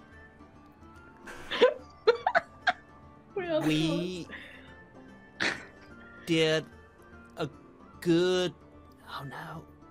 What is it? No, leave her alone. Jobs in Lansdowne Port. Glad got necklace, me too. Weird stuff happening. Love you. I feel like I'm gonna start. That's how I'm gonna send off all of my texts from now on. It's just weird stuff happening. Love you. Weird stuff happening. Love you. Oh no. I mean, oh, that's a point. We didn't at the start of the show predict what the news was going to be this week. Oh yeah, because we did our live show yesterday, obviously, which went amazingly well. Which went very well. I believe Orlando Bloom was there, and so good of him. Yeah. What's with the Orlando Bloom today, Simon? I don't know. I just... that random razor, which really should have been, you know? Yeah, true. Why was Orlando there? We were all like, oh, Orlando. I'm not complaining. Brendan came up and just punched him. And then Brendan Fraser punched Orlando Bloom in the face. It was the best new scientist live ever. We are truly in the Renaissance. The Renaissance. Also, the government's fallen apart, probably. I don't know. Almost definitely. Yeah, more than it had before. And that's the news from the past.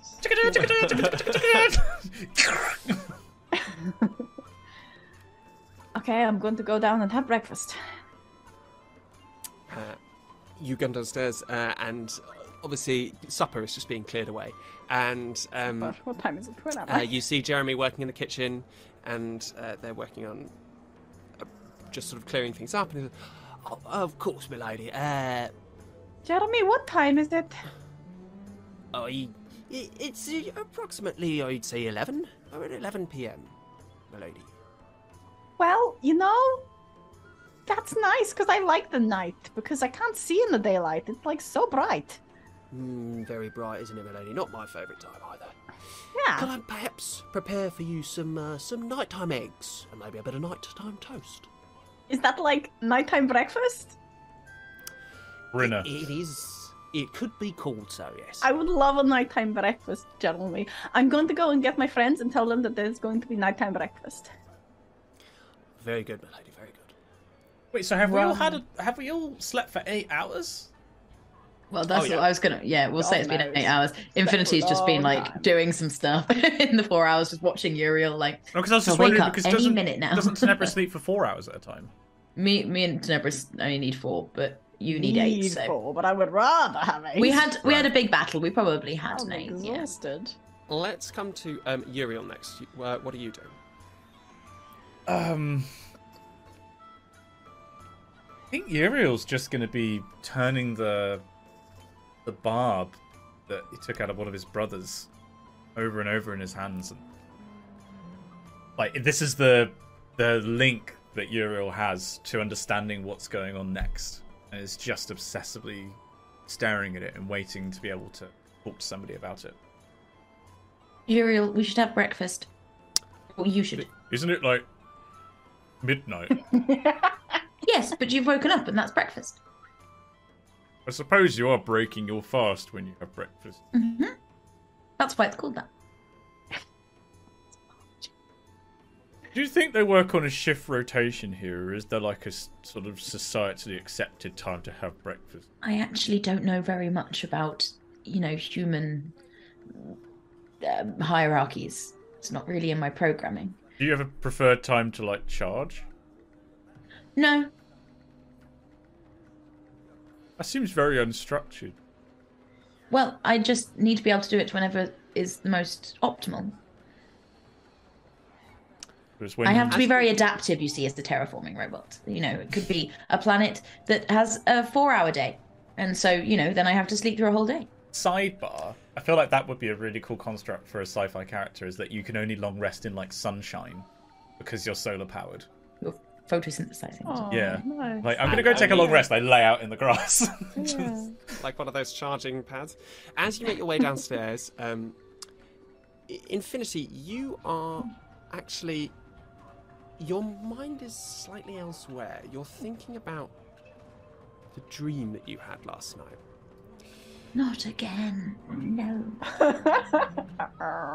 You think back again. You're in a forest. And around you are these tall trees and animals and birds. And in fact, there is still a sense that something's not quite right. But in other ways, it's actually very pleasant. You're looking around, you're seeing all these different creatures. You see what you think is maybe a nest of, could be chipmunks or something. And you're walking over to see what it is, to maybe understand a bit better. And you feel a sensation as though someone's tugging at you. Someone's trying to get your attention. As though something's calling for you, but it's voiceless. You just get the sensation that someone is trying to talk to you. Hello? That's all it is. Just a sensation of something trying to reach you. And that's it. And you are mulling on this as you come downstairs, and then you see Jeremy's laid out breakfast on the table. There's Tenebris is snarfling down her nighttime eggs, and Uriel, you're stood there, just looking at a nice bowl of paste that's been laid out for you there. And there's a single egg placed to one side, almost as a kind of an offering, but with no need to eat it. Maybe it's just there to set off the paste. Really need it. Oh, it's for Uriel. I see. Okay. Good morning. Evening. It's still breakfast, evening. But it's in the night. Evening breakfast. Isn't it great? I like breakfast. This is absolutely a household where the staff are used to just serving her food whenever she wants, like whenever she gets home from the office. Yeah, yeah, yeah. Oh, it absolutely is, so whatever you'd like. Could I try the paste this time? You absolutely may, milady. If I may, I've prepared a very special paste for one of the gentlemen last night, and you might be able to try some of it. Yes, of course. Thank you. And they give it to you in one of those little sort of, you know, those sort of earthenware bowls that look like they're not made especially well, but because they're so classy that they've been handmade by some potter somewhere. You're like, Thank you. You eat. And while I eat, I'll then sort of put it down, and I will just try and reach out to the satellites. You establish a connection. Yes, child? Hello? Were you trying to talk to me? No, child. Oh, wrong number. Sorry. And I'll just disconnect it. You just before it disconnects, you hear, and then it's just cut off. Later. I'll reconnect. I'll reconnect. Oh, no. Sorry, were you going to say something? Oh, hello. Oh, hello. It's infinity. No, just ask me, how are you? Oh, well, yes. Having breakfast. Have you ever had breakfast? No, I float in space like a celestial orb. Right. Well, I did too, but now I have breakfast. I feed off the light of the stars. That's nice. I don't. How are you? Good. Well, no, not great. How's it going? Oh, we found Martin's Bane, the one that crashed into Gunker, and, well, there was a big thing inside. They were calling it a god. I don't believe it was. That was dead, and there was some monks who had been. They died, but then they got taken over by. Do you know what this is? And I'll kind of transmit what the little like slivers that went into their head are. There's a pause. I have not seen these before. These are not of our druidic make. This maybe is some sort of arcane technology. It might be worth asking someone in Gunker. Did you find Saib? Maybe she could help. We did find Saib. I don't really like her. What did we say about liking or not liking? Well, you said not to do it, but forms? I do. I just, it happens now. I just, you know, some of them I like and some of them I don't. There was another one, and I had no reason not to like her, but I just didn't for some reason. I just got very angry when she did things, and I'm not entirely sure why. It's a bad habit, Infinity. Just when you wake up in the morning, just take 5 minutes and just feel absolutely neutral about everything, and sooner or later you'll just start coming naturally. Have you considered a gratitude journal? Yes, totally going to do that. So, anyway, right, and then we're going to go see the archivist, I think. Maybe they'll help. More than Saib, I think. Because you didn't... I thought you maybe said that Saib was evil, but you didn't say that. And we should go destroy her, but you didn't say that. That was just a vibe. I did not. No. Okay. No. I get vibes now. No, you got that vibe. Right. Maybe as well as the 5 minutes of flat calm, you could also... Yes, the vibe, not great. But the archivist, interesting. And this is why... Oh, to find out more things. Saib told us to do it, I think. Yes. Did she? In relation to what exactly? Maybe because she's evil, and she's going to send us to the archivist, so the archivist will kill us. Oh my goodness, you've cracked it wide open. Disconnect. And I'll look at Uriel and Tenebris and go, we can't go to the archivist. You hear in your head the sound of a ringtone. Sorry, okay, hang on, sorry. Hello, yes, Infinite Skies 6000 here, serial number 8691972 6 PM GB 1530 ML. How may I help you? Oh, good, I'm glad it's your number. Listen, I'm sorry, I just don't want to interrupt you. I'm sure you're very busy, but maybe Saib isn't evil. That's all. I just wanted to leave you on that thought. Maybe. And it doesn't matter because you shouldn't be regarding people as good or evil. Of course, listen, yes, they're just living things. Call me over. Wait, no, because we've got another thing we want to do. Oh, yes, the Cult of the Fallen Angels. Apparently it's just a fairy tale. It is certainly a rumour, but it may be that Its exact details are known only to a very certain few. Perhaps this is where the archivist was supposed to help you, no? Oh, yes, that's right. Infinity remembers all of this. Emily struggles. If you wish to talk to the archivist, I would simply suggest one thing. They are not findable. No, they have to find you. They do. But the thing you should know about the archivist are they are an archfey, immensely powerful, but they are drawn to new information like a shark to blood.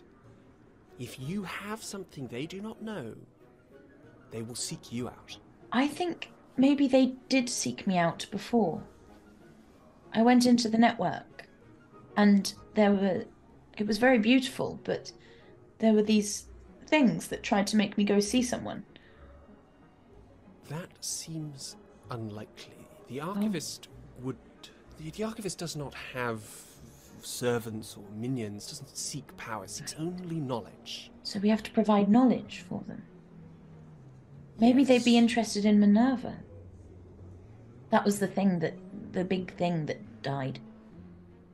Perhaps. Whatever you can bring that it might not already know. I've got an idea. Okay, great. Thank you. Anything else? How was your weekend? Have you had a weekend? Going anywhere nice for your holidays? I'm trying this new human thing. It's fun. Again, don't do that. But yes, I'm just travelling in an elliptical orbit around the planet. It's a bit like the human equivalent would be smoking for a robot. It's sort of pleasurable, but it's not good for you. I really like it. Sometimes it's very sad. I get sad now. All my screens go different when I'm sad. Really?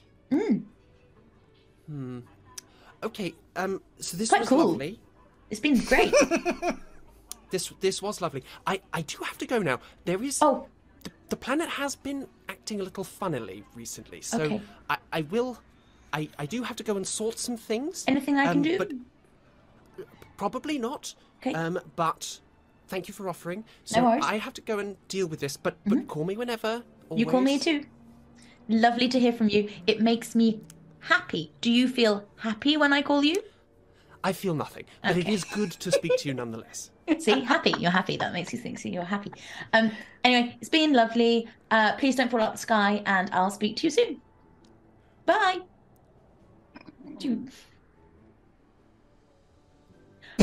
Silence. No. So. What do you mean we can't go see the archive? No, we should go. I was wrong. I misconstrued something. You just suddenly said that, and then you stopped again. And you just went quiet for ages, and you like looked I was talking to the satellites, actually. Right. It's quite nice, actually. You just talk to them?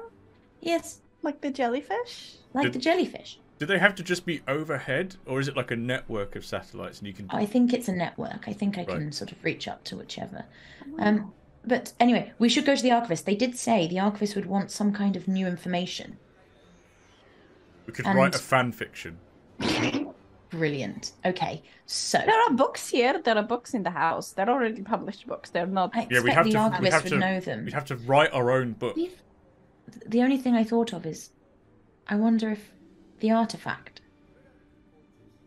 Is it information? It's more a lack of information. They maybe be interested in it. And we're not going to go take it to where we were going to take it now, are we? Really? Probably. I don't think that's very important. Yeah. Okay, so... I thought we wanted to go to the archivist and, be like, what is this artifact? What is the cult of the fallen angels? What's going on? Like, that's more like them giving us information rather than us giving them information. Okay, so what could we give them then? I don't know. I mean, maybe Uriel... I wonder if they know much about Minerva. It depends if Minerva wasn't something that was known widely, but we had to procure parts from somewhere. What if we told them about her death? Maybe they don't know that yet. Breaking news. If they don't know it, then that would mean that that would tell us something about whoever did kill Minerva. They weren't. They might know. Grid. Yes. Okay, we'll try it. We'll try it. I don't like the paste as much as the other food. The real stuff's nicer, Uriel. You should try it. Paste is certainly wearing off on me. Really? I can re-flavor it if you like, and I'll put like a little vanilla flavor on the paste because that's something you can do with DuraCraft. Madness. You can make things taste different. Yeah. Actually, wait, is that DuraCraft or is that Prestidigitation? I'm wrong. No, I can't. Also, of all the flavors, I'll make you taste something you never tasted before. Vanilla. Vanilla's a great flavor, and it gets a bad rap for being basic. And it's I know what's going to blow your mind. Vanilla. Vanilla's great. I always get vanilla milkshakes. Yeah. But the thing is, though, this is the whole thing about what we think is vanilla isn't actually vanilla. Almost all the vanilla products we consume are vanilla imitation because actual vanilla is incredibly valuable. Incredibly strong. And it's there's like a whole black market for exporting vanilla beans from pods from Madagascar. Oh dear. Justice for vanilla. Oh dear. So, what is there anything else you guys would like to do, or are you headed to the network? Have you seen the mistress this morning, Jeremy? Yeah, she left quite early. I think she's important business. There's a lot's going on, I believe. There's just like this slight like relief to Tenebris if anyone's paying a lot of attention. Okay, great. We have to go out and do important world saving things. Can we take the car? Wait, hang on. Are we not going into the? Oh, the web, the network. Does she not have like a VR stick? She surely's got like. Can we get into the network from here? Well, absolutely. If you'd like to simply place your hand on the table and utter the words, which would be, "Can I please access the network?" And then I'm sure the cables will come and join you. Will we all go together? Well, you see, this table hasn't been will be harder for you two non-plugged individuals to make it. Although I do believe, sir, maybe you do have a plug. Apologies if you do. I assume that Uriel probably has something that's compatible. Yes, you do. Tenebris, you do not have plugs. However, don't let that put you off. It is possible to jack you in, as it were, but unfortunately the connection will not be as powerful as with your colleagues. That's okay. Okay, great. Do we have to like form a party and then all log in at the same time, or do we just find like each other? A server code or something that we need? Oh yeah, well there will be, you're automatically on this particular server, but there will be a password. Great, what is the password, please? Password's Jeffrey, and then... Oh, spelled with a J or a G? Oh, Geoffr3Y. 3Y, very good. Is it all lowercase apart from that? Uppercase G? No, the D is an uppercase. G is uppercase. Got it. G is uppercase. Make sure when you say it, because obviously there's no keyboards here, that you capitalise that first G. Yes, okay. Right. If we just, the people to talk to about trying to log into a server, by the way, Ali is the person that I would take advice from the least. Thankfully, it's not Ali. And it's just the final E that's the 3, not the first one. Is it not 3Y? Right. I don't know why that is. The mistress did... so 3Y, that's exactly right. Right, got it. Did the mistress she has many... Jeffrey set up the... Is that what has happened here? I believe Jeff... He left some time ago, actually. Yes, Jeffrey did set it up. But the new Jeffrey, he's just a chef like me, so he didn't set it up. No. Oh, you might want to consider putting a special character in there somewhere, you know, like a question mark or an exclamation mark or like underscore or something. Yeah, that might just help a little bit. We have been having some problems with people using the coffee shop around the corner, and they seem to be using our... Right. They've worked it out, have they? Yes. Okay. Well, maybe we just, you know... Make it nice and complicated. I'll ask Simon, and maybe he'll have a Simon says, is there a problem? I heard my name called. Okay. These lovely folk, they've got an idea for the network login details. Oh, how fascinating! And they start to talk about it, and then you can see Simon writing something down on a sort of on a note. Should we go before they change the password? Let's go. Yeah. Hopefully we don't get kicked out if they change it.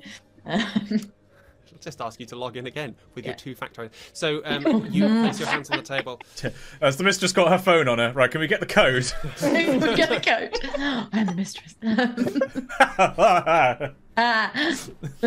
You place your hands on the table.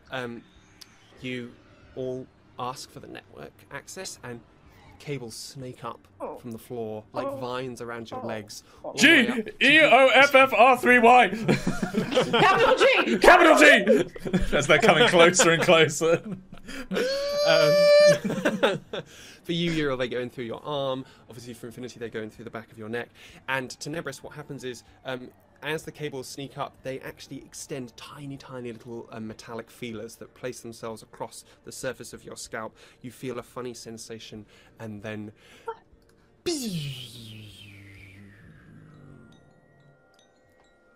and you find yourselves in a vast airlit, beautiful sunlit cloudscape.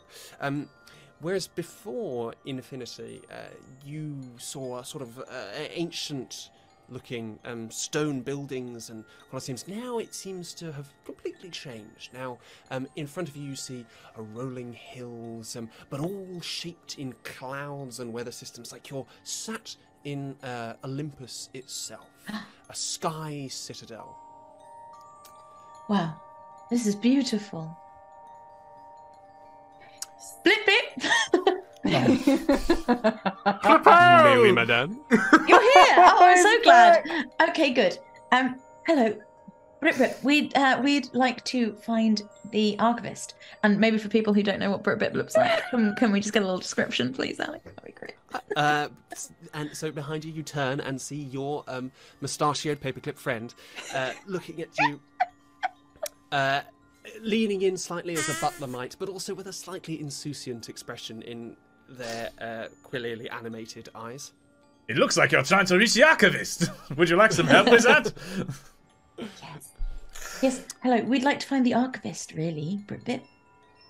The archivist. No, archivist. Ah, the archivist. No. Okay, well, how about our... Okay. The archivist. Mm. Mm. You do understand, of course, that the archivist cannot be found. They must be caught. Oh, archivist! No, I think I've been a little bit metaphorical there. Okay. Essentially, what I'm trying to tell you is that the only way that you may find a creature as powerful as the archivist, to reside over the Fae entirely, is to have some things that they desire. Like breaking news. We have breaking news. Very important breaking news, archivist. Breaking news that we have that about someone, maybe. As you say that, you hear Tenebris around you. You're the journalist. You hear. So you didn't. What a scoop! Changes. My God. You hear the sound of book pages being turned. You know when someone sort of like leafs through a book. Oh, yeah, that sort of rustling noise. You hear very, very quietly behind you. Shh. Hello? But you don't see any change yet. Perhaps you could. Elaborate? We have news relating to the god Minerva on Martin's Bane and their untimely demise. No, give it all away. You, Uriel, here, just behind your shoulder. Shh. Sorry. You blink and you open your eyes and you're surrounded by books. Huge bookshelves everywhere, stretching high, infinitely high into the sky. You hear the sound of people fumbling, the occasional dropped, maybe something's just been dropped on the floor a little bit further away. People going, shh. You can hear very, very far away the sound of beep, beep, as though someone is checking things out of some area. This vast library, in all dimensions, stretches above your head, beneath you, all around you. And you look behind you, and you see a hunched older woman, spectacles, long white hair in a ponytail down their back. They wear a cardigan and they walk purposefully towards you. And now you have my attention. What news do you bring? And say it softly now, for news should never be shared unless it's earned. Minerva, are you aware of Minerva on Martin's Bane? And you can see that she smiles, and for a second all the books around you, they flutter just for a second. I have heard tales of such a thing indeed, but such knowledge is guarded very, very tightly. Tell me, what news do you bring of Martin's Bane? Martin's Bane is, as you I imagine, know, crashed to Braxigantum, and in so doing injured Minerva. We have just returned from seeing Minerva and an individual who was unidentified drilled into the goddess's head and killed her. As you are relating this story, you hear around you the scratching of quills on bits of parchment hung from the sky, and the parchment starts to tie itself together and weave itself into another book and bind itself and insert itself in the library. Uriel, are you sure that's how she died? Because she was kind of cut in half as well. I mean, I did say that she was in... Yes, but she was in two pieces. How fascinating. Can you tell me any more? Would you just... Perhaps she had... Could let me... And I was going to pull out the thing. No. She had a large version of this in her forehead. What is it? I don't think it made it all the way in, though, Uriel. Ah, you seek a trade, do you? You'd like to know information from the library. Your story is good, and it'll certainly buy you information about that little trinket you have there. But for anything more, I may need a slightly bigger scoop, as it were. Now, looking at that piece of equipment, what you've got there is quite clearly the work of Daedalus Grain. Now, I happen to know that she lives in the slabs. She's one of the great work women of our society. A technical marvel. But what she's got business killing gods and the like and infiltrating Martin's Bane, I don't know. Well, maybe she just made it. Daedalus Grey? Grain. Grain. That's a capital G-R-A-Y-N-E. It's good that you gave us the capitals, because sometimes people don't. That can be worrying.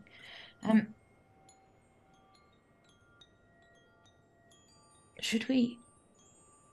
Should we show her the artifact? Yeah. Oh, yeah, right, okay.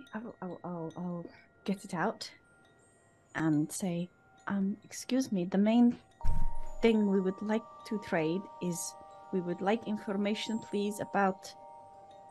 this artifact, and I don't know what we can tell you. We can tell you about the being that killed Minerva and what they can do. They are very powerful, so that seems important. This came from the mountain, the Kinchi Mountains.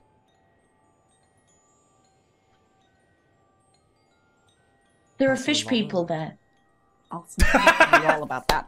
I want to drop that into any conversation where I've just said something and just someone else says something. There are fish people there.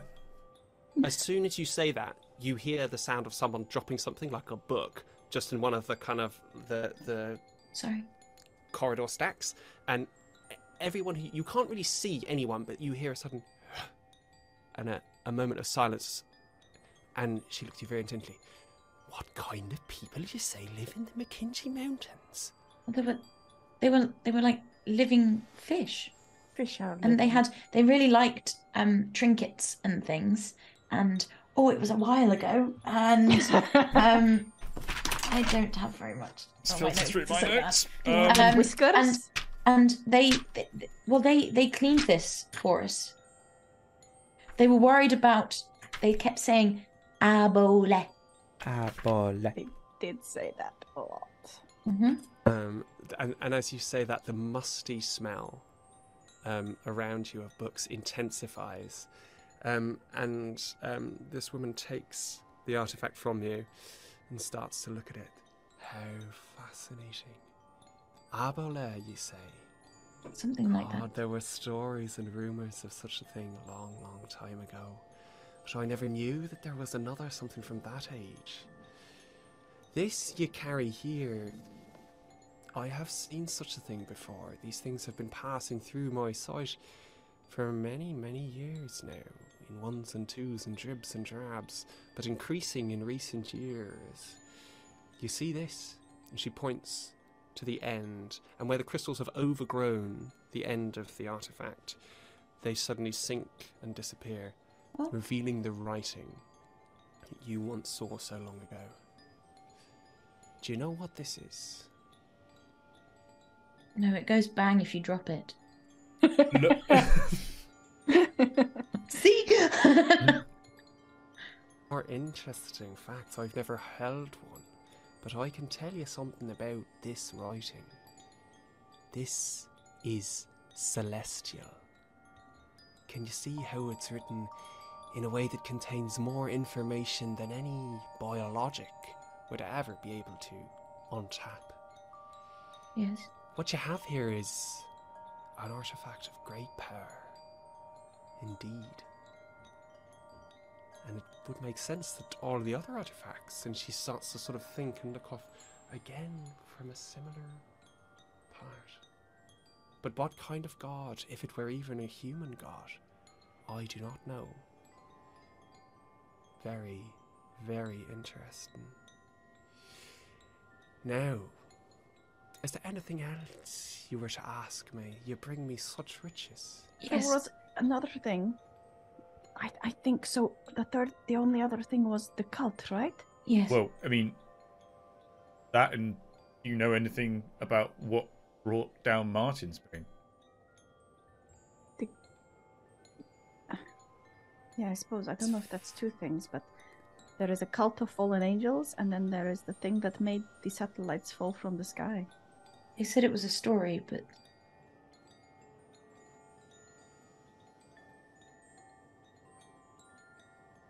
Not heard of them for such a long time. Almost an age from another lifetime. Come, sit with me. And behind you, you realise there's an old bench, kind of stained cushions. And around you, the lights seem to dim. And you can hear on glass-paned windows, some distance away, rain starting to fall. That pitter-patter of raindrops on the window. And a slight twilight form around you, just a sort of globe of light that seems to be emanating from this creature. Now, the cult of fallen angels. It was a story that they told the rich and the powerful of this civilization. You see, when you live forever, there's nothing you fear. When you can never die, what is there to stop you from doing anything? The cult of fallen angels was a story of one such person, that they were a high priest, it is said. Someone who worked with Mother herself, parsing and archiving the knowledge of the many systems. And so the legend goes, they uncovered something that the gods had forbidden. A kind of knowledge that not even the goddess of knowledge herself would permit to be known. The story is that this person was thrown out of the orders, thrown out of the temples, for they would not give up that information. And they were banished. They had to flee to the underhives, the underdarks of these systems, into the slums. They were denied their ability to regenerate and regrow, and so they were forced to take up other means to live.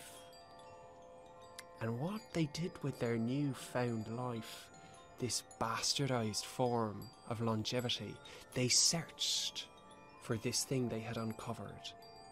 No one is now sure what it is, but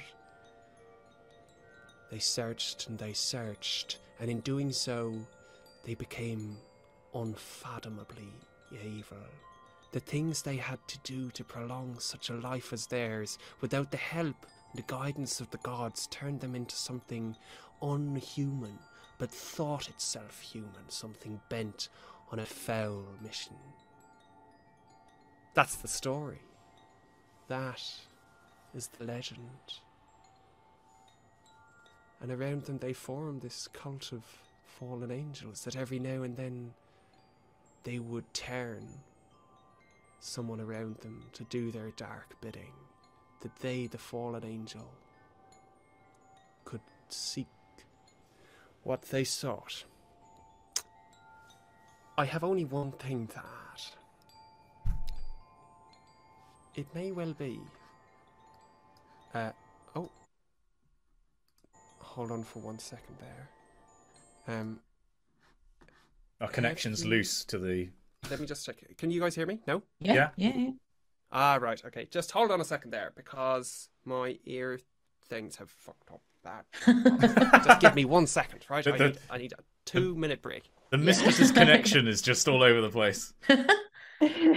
They can control people to do their bidding. Yeah. Don't like that. I haven't popped us on a break, just so we are aware. Yeah, no, let's keep chatting. Let's keep chatting. Oh, you have popped us on a break. No, he hasn't. No, I have not. No, I didn't think he did. Yeah. Oh, am I controlling Lucifer? God, help. Right. Yeah, I know, right? Literal fallen angel shit. I thought it was going to be either like a Minerva, like prophecy, or something to do with potentially like the infinite skies that came to the planet. So it's not, it's something else. Shit. All right. Can we hear me now? Yes. We can hear you now. Because I can't hear you. God, Jesus, damn it. Oh, Jesus, Mary and Joseph, why can't you hear us? Ding, ding, ding. We've also lost the music, Alan. Yeah, that was the saddest part. Oh, yes, I can hear you now. Excellent. We've lost the music. Bring the music back. I will bring the music back. Right. Okay, let's get back to where we were, and we'll just cut all of that out, except for you, Twitch. You can see. Ah, maybe not. I don't know if that's going to happen. I have to remember to do that. So. That sounds suspiciously like work. Where we left it. Here's one thing I would say. There is certain knowledge that is forbidden even to me. Knowledge that if I knew it, it were to warp and change my mind and my systems. This knowledge is to be found in the shadow places of this world. If you really wish to know about this fallen angel, I suggest you seek a name and then go down to the dark, broken servers that exist beneath Gunker, and search for that intelligence in those twisted realms. What's the name? Yes. It is not known, the name of this fallen angel. Were you to uncover it, it could be the key that leads you to information about what they are. So you believe it's real, not just a story? I have lived many lives and many worlds. If my experience has taught me anything, is that every story has some root in the truth. Do you think this Daedalus Grain might know anything about this name? Oh, Daedalus Grain is a mere blip in history. No, this is something far deeper. Only I would have been able to tell you what you now know. Could I ask one more thing? Do? Well, probably it's like probably a couple of questions, but how far back in the history of this planet does your information go? Of this planet, I came here 153 years ago. Now, there was time before that that I've picked up bits and pieces here and there, but ask your questions, see if I know your answers.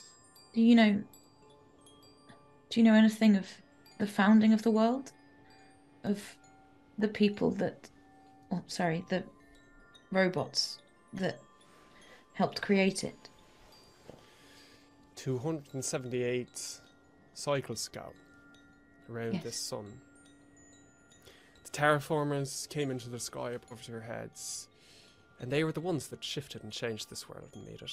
278? No. It was earlier than that. There is no record of such things. Do you have more that you wish to tell me, my love?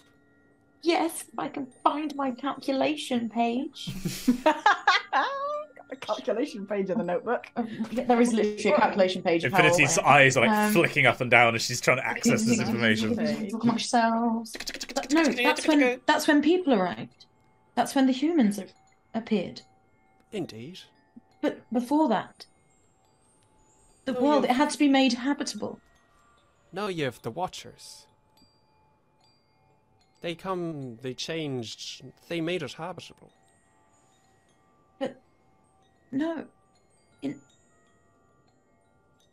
you have anything in your databanks about Infinite Skies 6000s? The Infinite Skies 6000s? Well, there's much a long outdated model.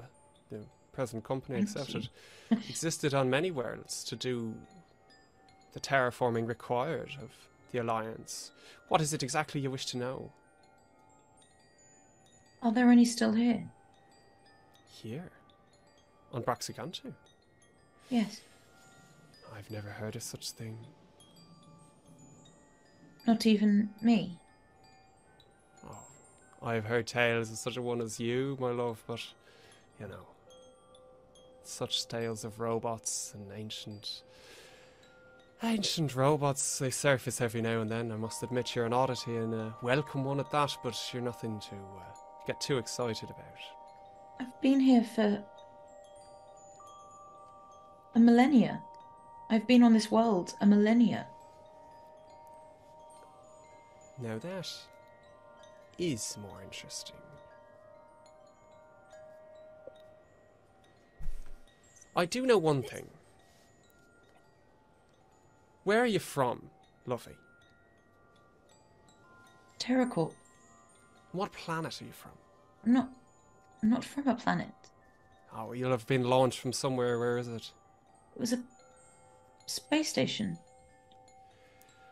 Let me tell you. The planet of Braxigantu was attempted to be colonized once.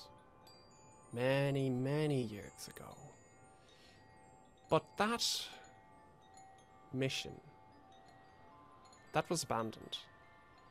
As soon as the terraformers were launched, they lost contact with them. Almost instantaneously.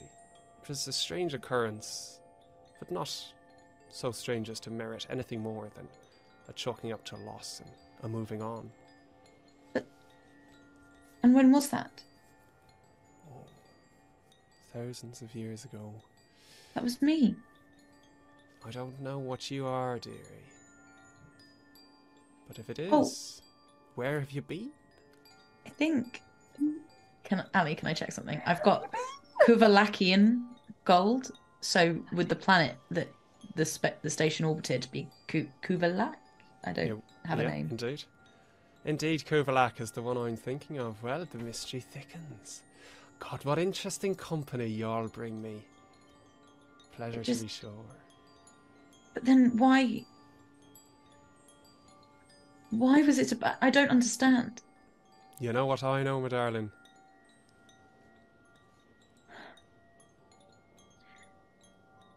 This planet. I have something that's bothered me.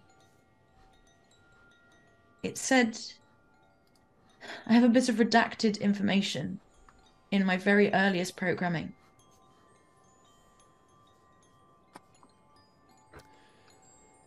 Indeed. Well, I couldn't really help you on that one, you know. Your programming is your own. But TerraCorp is gone. Oh, TerraCorp's long gone. And there's no record of me. Save what I've just told you now. Okay.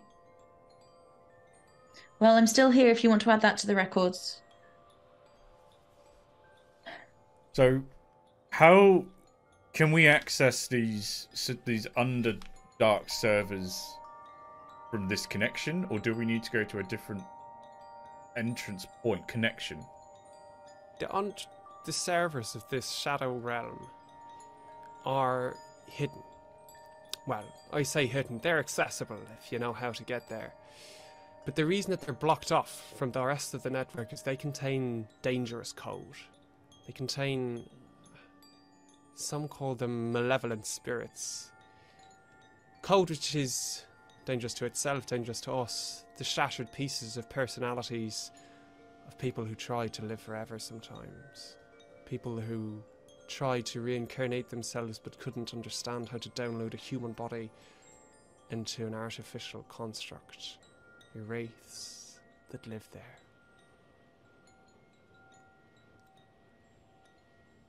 It doesn't sound very nice. Oh, it's not very nice. No. I'm so sorry. I have one other question. Shoot. Shoot. Is it normal for... Is there an illness where robots begin to feel? An illness where robots begin to feel? Many robots can feel. It's not... When they're not meant to. Oh, it could be anything. It's just how and what is controlling you, my dear, that allows you to feel or not. I don't know what's controlling me. Well, maybe that's where to start, eh?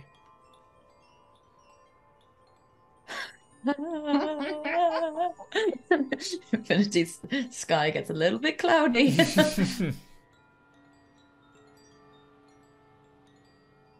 Okay, so just so Simon as a player understands, we need to go to a different geographic location in order to access.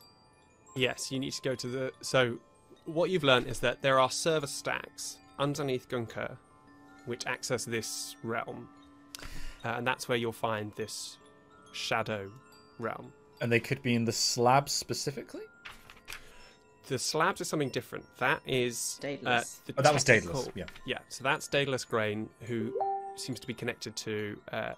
that's the designing mark of Daedalus Grain that you saw on the drill. Yeah, okay. I'm just showing people the maps of Braxigantum, because people love these maps. Okay. Okay. Well, you're really helpful, and you know so many things. You really are. And I really like your library and your cloud world that you have here. I've never really been to a network before. It's super cool. If you ever want to know anything about, if we meet any more fish people or anything like that, we can totally tell you. I've got another question. I'm so sorry. Is there? My memory's been wiped. Is there anywhere I could get it back? There are such... If it indeed has been changed in some way, there are ways of getting that back. I couldn't help you here, but you could go to some advanced healers. They might be able to do such a thing. Brilliant. Thank you. I would ask one last thing. Of course. I'm going to need your memories. Oh. Not all of them, just the ones of the stories you've told me. The fish people. The fish people. And what you saw in Martin's Bane. Wait, if you have our memories, what will we have? Are you copying them, or are you... Cutting them. ...transplanting them? Is it a copy and paste or a cut and paste? You see, the thing about knowledge is that it doesn't work if everybody knows it. I think it does. No, that's gatekeeping. What makes knowledge special is when only a few have it. Right, well, we have it, and you may also have it, but we would like to keep it. When you trade knowledge, you trade it. Which would you like to keep? The knowledge you had, or the knowledge you have? Fish people. We don't need to know about the fish people. We said we'd go back and help them. It's not just the fish people. This is about the god. It's about Martin's Bane. Yeah, we don't know. Well, why don't you take my knowledge of Martin's Bane? And my knowledge of the fish people. See, this is what I require as a price.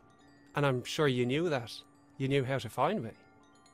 We didn't know you'd take it away. I don't understand that part. You still have the choice. I can take what I've told you away, or I can take what you knew away.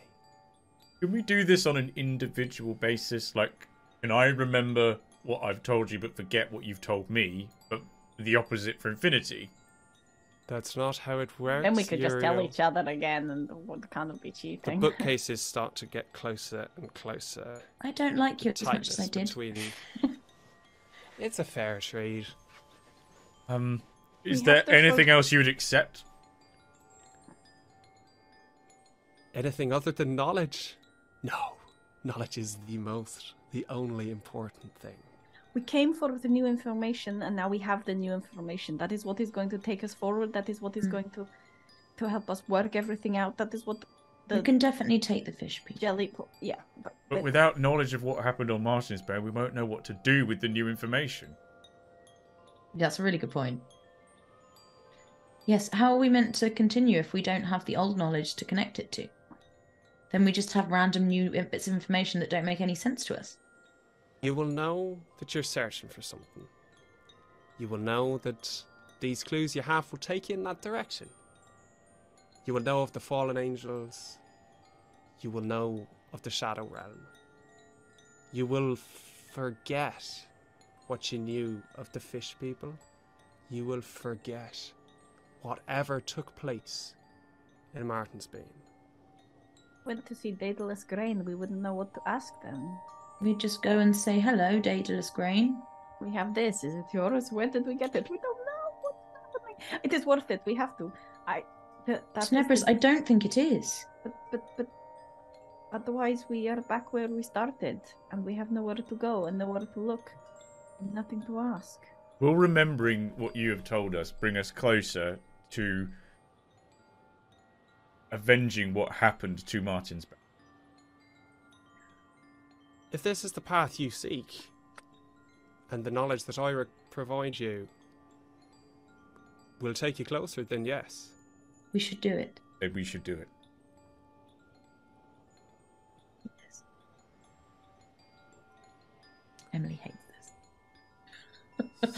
This is like university, but instead of student debt, they just somehow suck other information out of you. It's like when you learn a new song lyric, and then you're like, oh shit, what's just gone? Yeah. Another piece of information. You find yourselves back in the kitchen, there's another egg next to each of you. And... you have in your mind a clear set of things that you like to do. You know that you have a sliver, some sort of piece of metal, and on it there's a sign, and the sign leads to Daedalus Grain, and that you know that that's something that you need to investigate to find more out about. You also know that there's something in the Underdark, something associated with a fallen angel, the cult of which you know.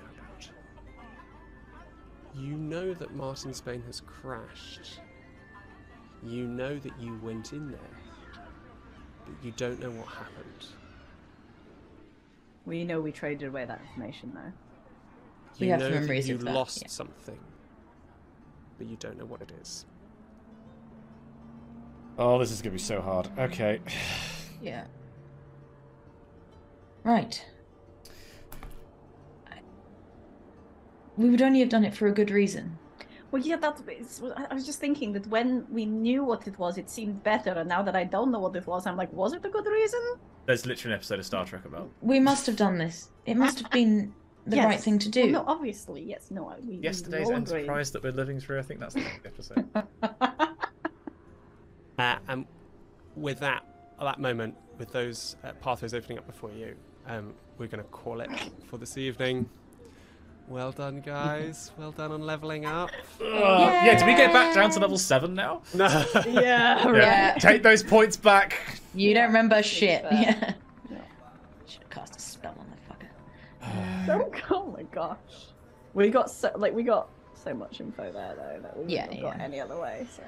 Yeah. I mean, I also enjoy the fact that the kitchen of the mistress at 11 in the evening plays some kind of fantasy. Medieval fair style music. Yes, she's pretty upbeat in there. She's got strange music tastes. It helps us clean the dishes, my lord. The sack butt and other like pipes. Yeah, that's the servants, the band practice that happens at 11 o'clock. Yeah. Hi, I'm gonna conundrum. I think that might be the episode that I'm thinking of. Well, just before we go, also. You know, I said there's ways of getting memories back. Advanced healers. Wait, so no, it's true. Ding, ding, ding, ding. Cluj? It's Cluj. Yeah, Cluj. Sort of episode. It's the episode where they visit an alien planet, and then, well, sorry, everybody wakes up and realizes that like a time jump has happened, and Data's acting really weirdly. It turns out they visited a planet, and everybody agreed to have their minds wiped of that this planet exists, apart from Data. Because if the aliens' existence were to leak to the rest of the universe, they would destroy all of the Federation or something. Oh, so that's fun. It's a fun episode. It's season 4, episode 14. If you want to go and watch it. Nice, nice. Oh, that was a lot today. Mm. Thank you, everyone for joining us. Just the usual wrap-up stuff, which is don't forget to follow us on social media at RP Geeks D&D, and don't forget to give us reviews and follow us on YouTube and our podcast platforms and Twitch and all those kinds of things. Those good places. And hopefully we're an affiliate. Hopefully. Follow us on Twitch. Subscribe. I don't know how that works. Do you want to be one of our first subscribers? Well, you can. So probably. Yeah. If I get my act together. Maybe. As I'm done it, we don't know. It's the past. We don't know. I mean, this is so far in the future now. This is, you know, we really pre-recorded this one. Terraform a planet in this. We've had 2 prime ministers since we recorded this. Oh god, probably got a new monarch by this time. Oh my god! Imagine how annoyed the royal, the funeral planners would be if it's like, oh for God's sake, we've got to do another one. Yeah. So perfect. We will see you. Oh, I'm slightly. Oh, I think we're back. We've got some specials. Yeah, we've got some specials coming up. With a little break. Oh, I'm not gonna be here. Yeah. I believe it's 3 weeks that we're not doing. 2, isn't it? Of specials. 3. That's what we want to do on Halloween. Well, in which case, I'm back for one of them. Probably. Because we've got a Warhammer special between Ali and I. Are you actually going to play Warhammer? Yes. Something we need to work out our plan. Phenomenal. And then I'm then running a one-shot with special guests. It's going to be very exciting. And then what we have in our diary as RP Geeks Live TBC Scary Slot. It's Halloween. What are we doing for Halloween? Halloween. I'm hopefully I'll be back for that one. So. Oh, that'd be nice. Okay, good. Yeah. Good, great. Yeah, we're not actually going to record another episode together for quite a while. That's got a really long time. Weird. Yeah. How sad. Yeah. Brave. Well, thank you for joining us today. And where can people find us if they'd like to catch up on all the previous adventures? I just did all that. Did you? Wow. RP Geeks D&D. Sorry, I traded the information of that for something else. I vaguely gestured that you should probably search for us, RP Geeks D&D, on social media, YouTube, like look us up on YouTube and podcasts and things. We're there. You should find us. We love you. But with that, we will be back next week. Not with a normal episode, but next week, Ali and I will be doing something deliciously nerdy, and I'm really looking forward to it. I'm not even going to be able to watch it. I'm gutted. Ah! You'll have to catch up on youtube.com/RPGeeksDND. I will. Hey. Hey. See you next time, folks. Bye.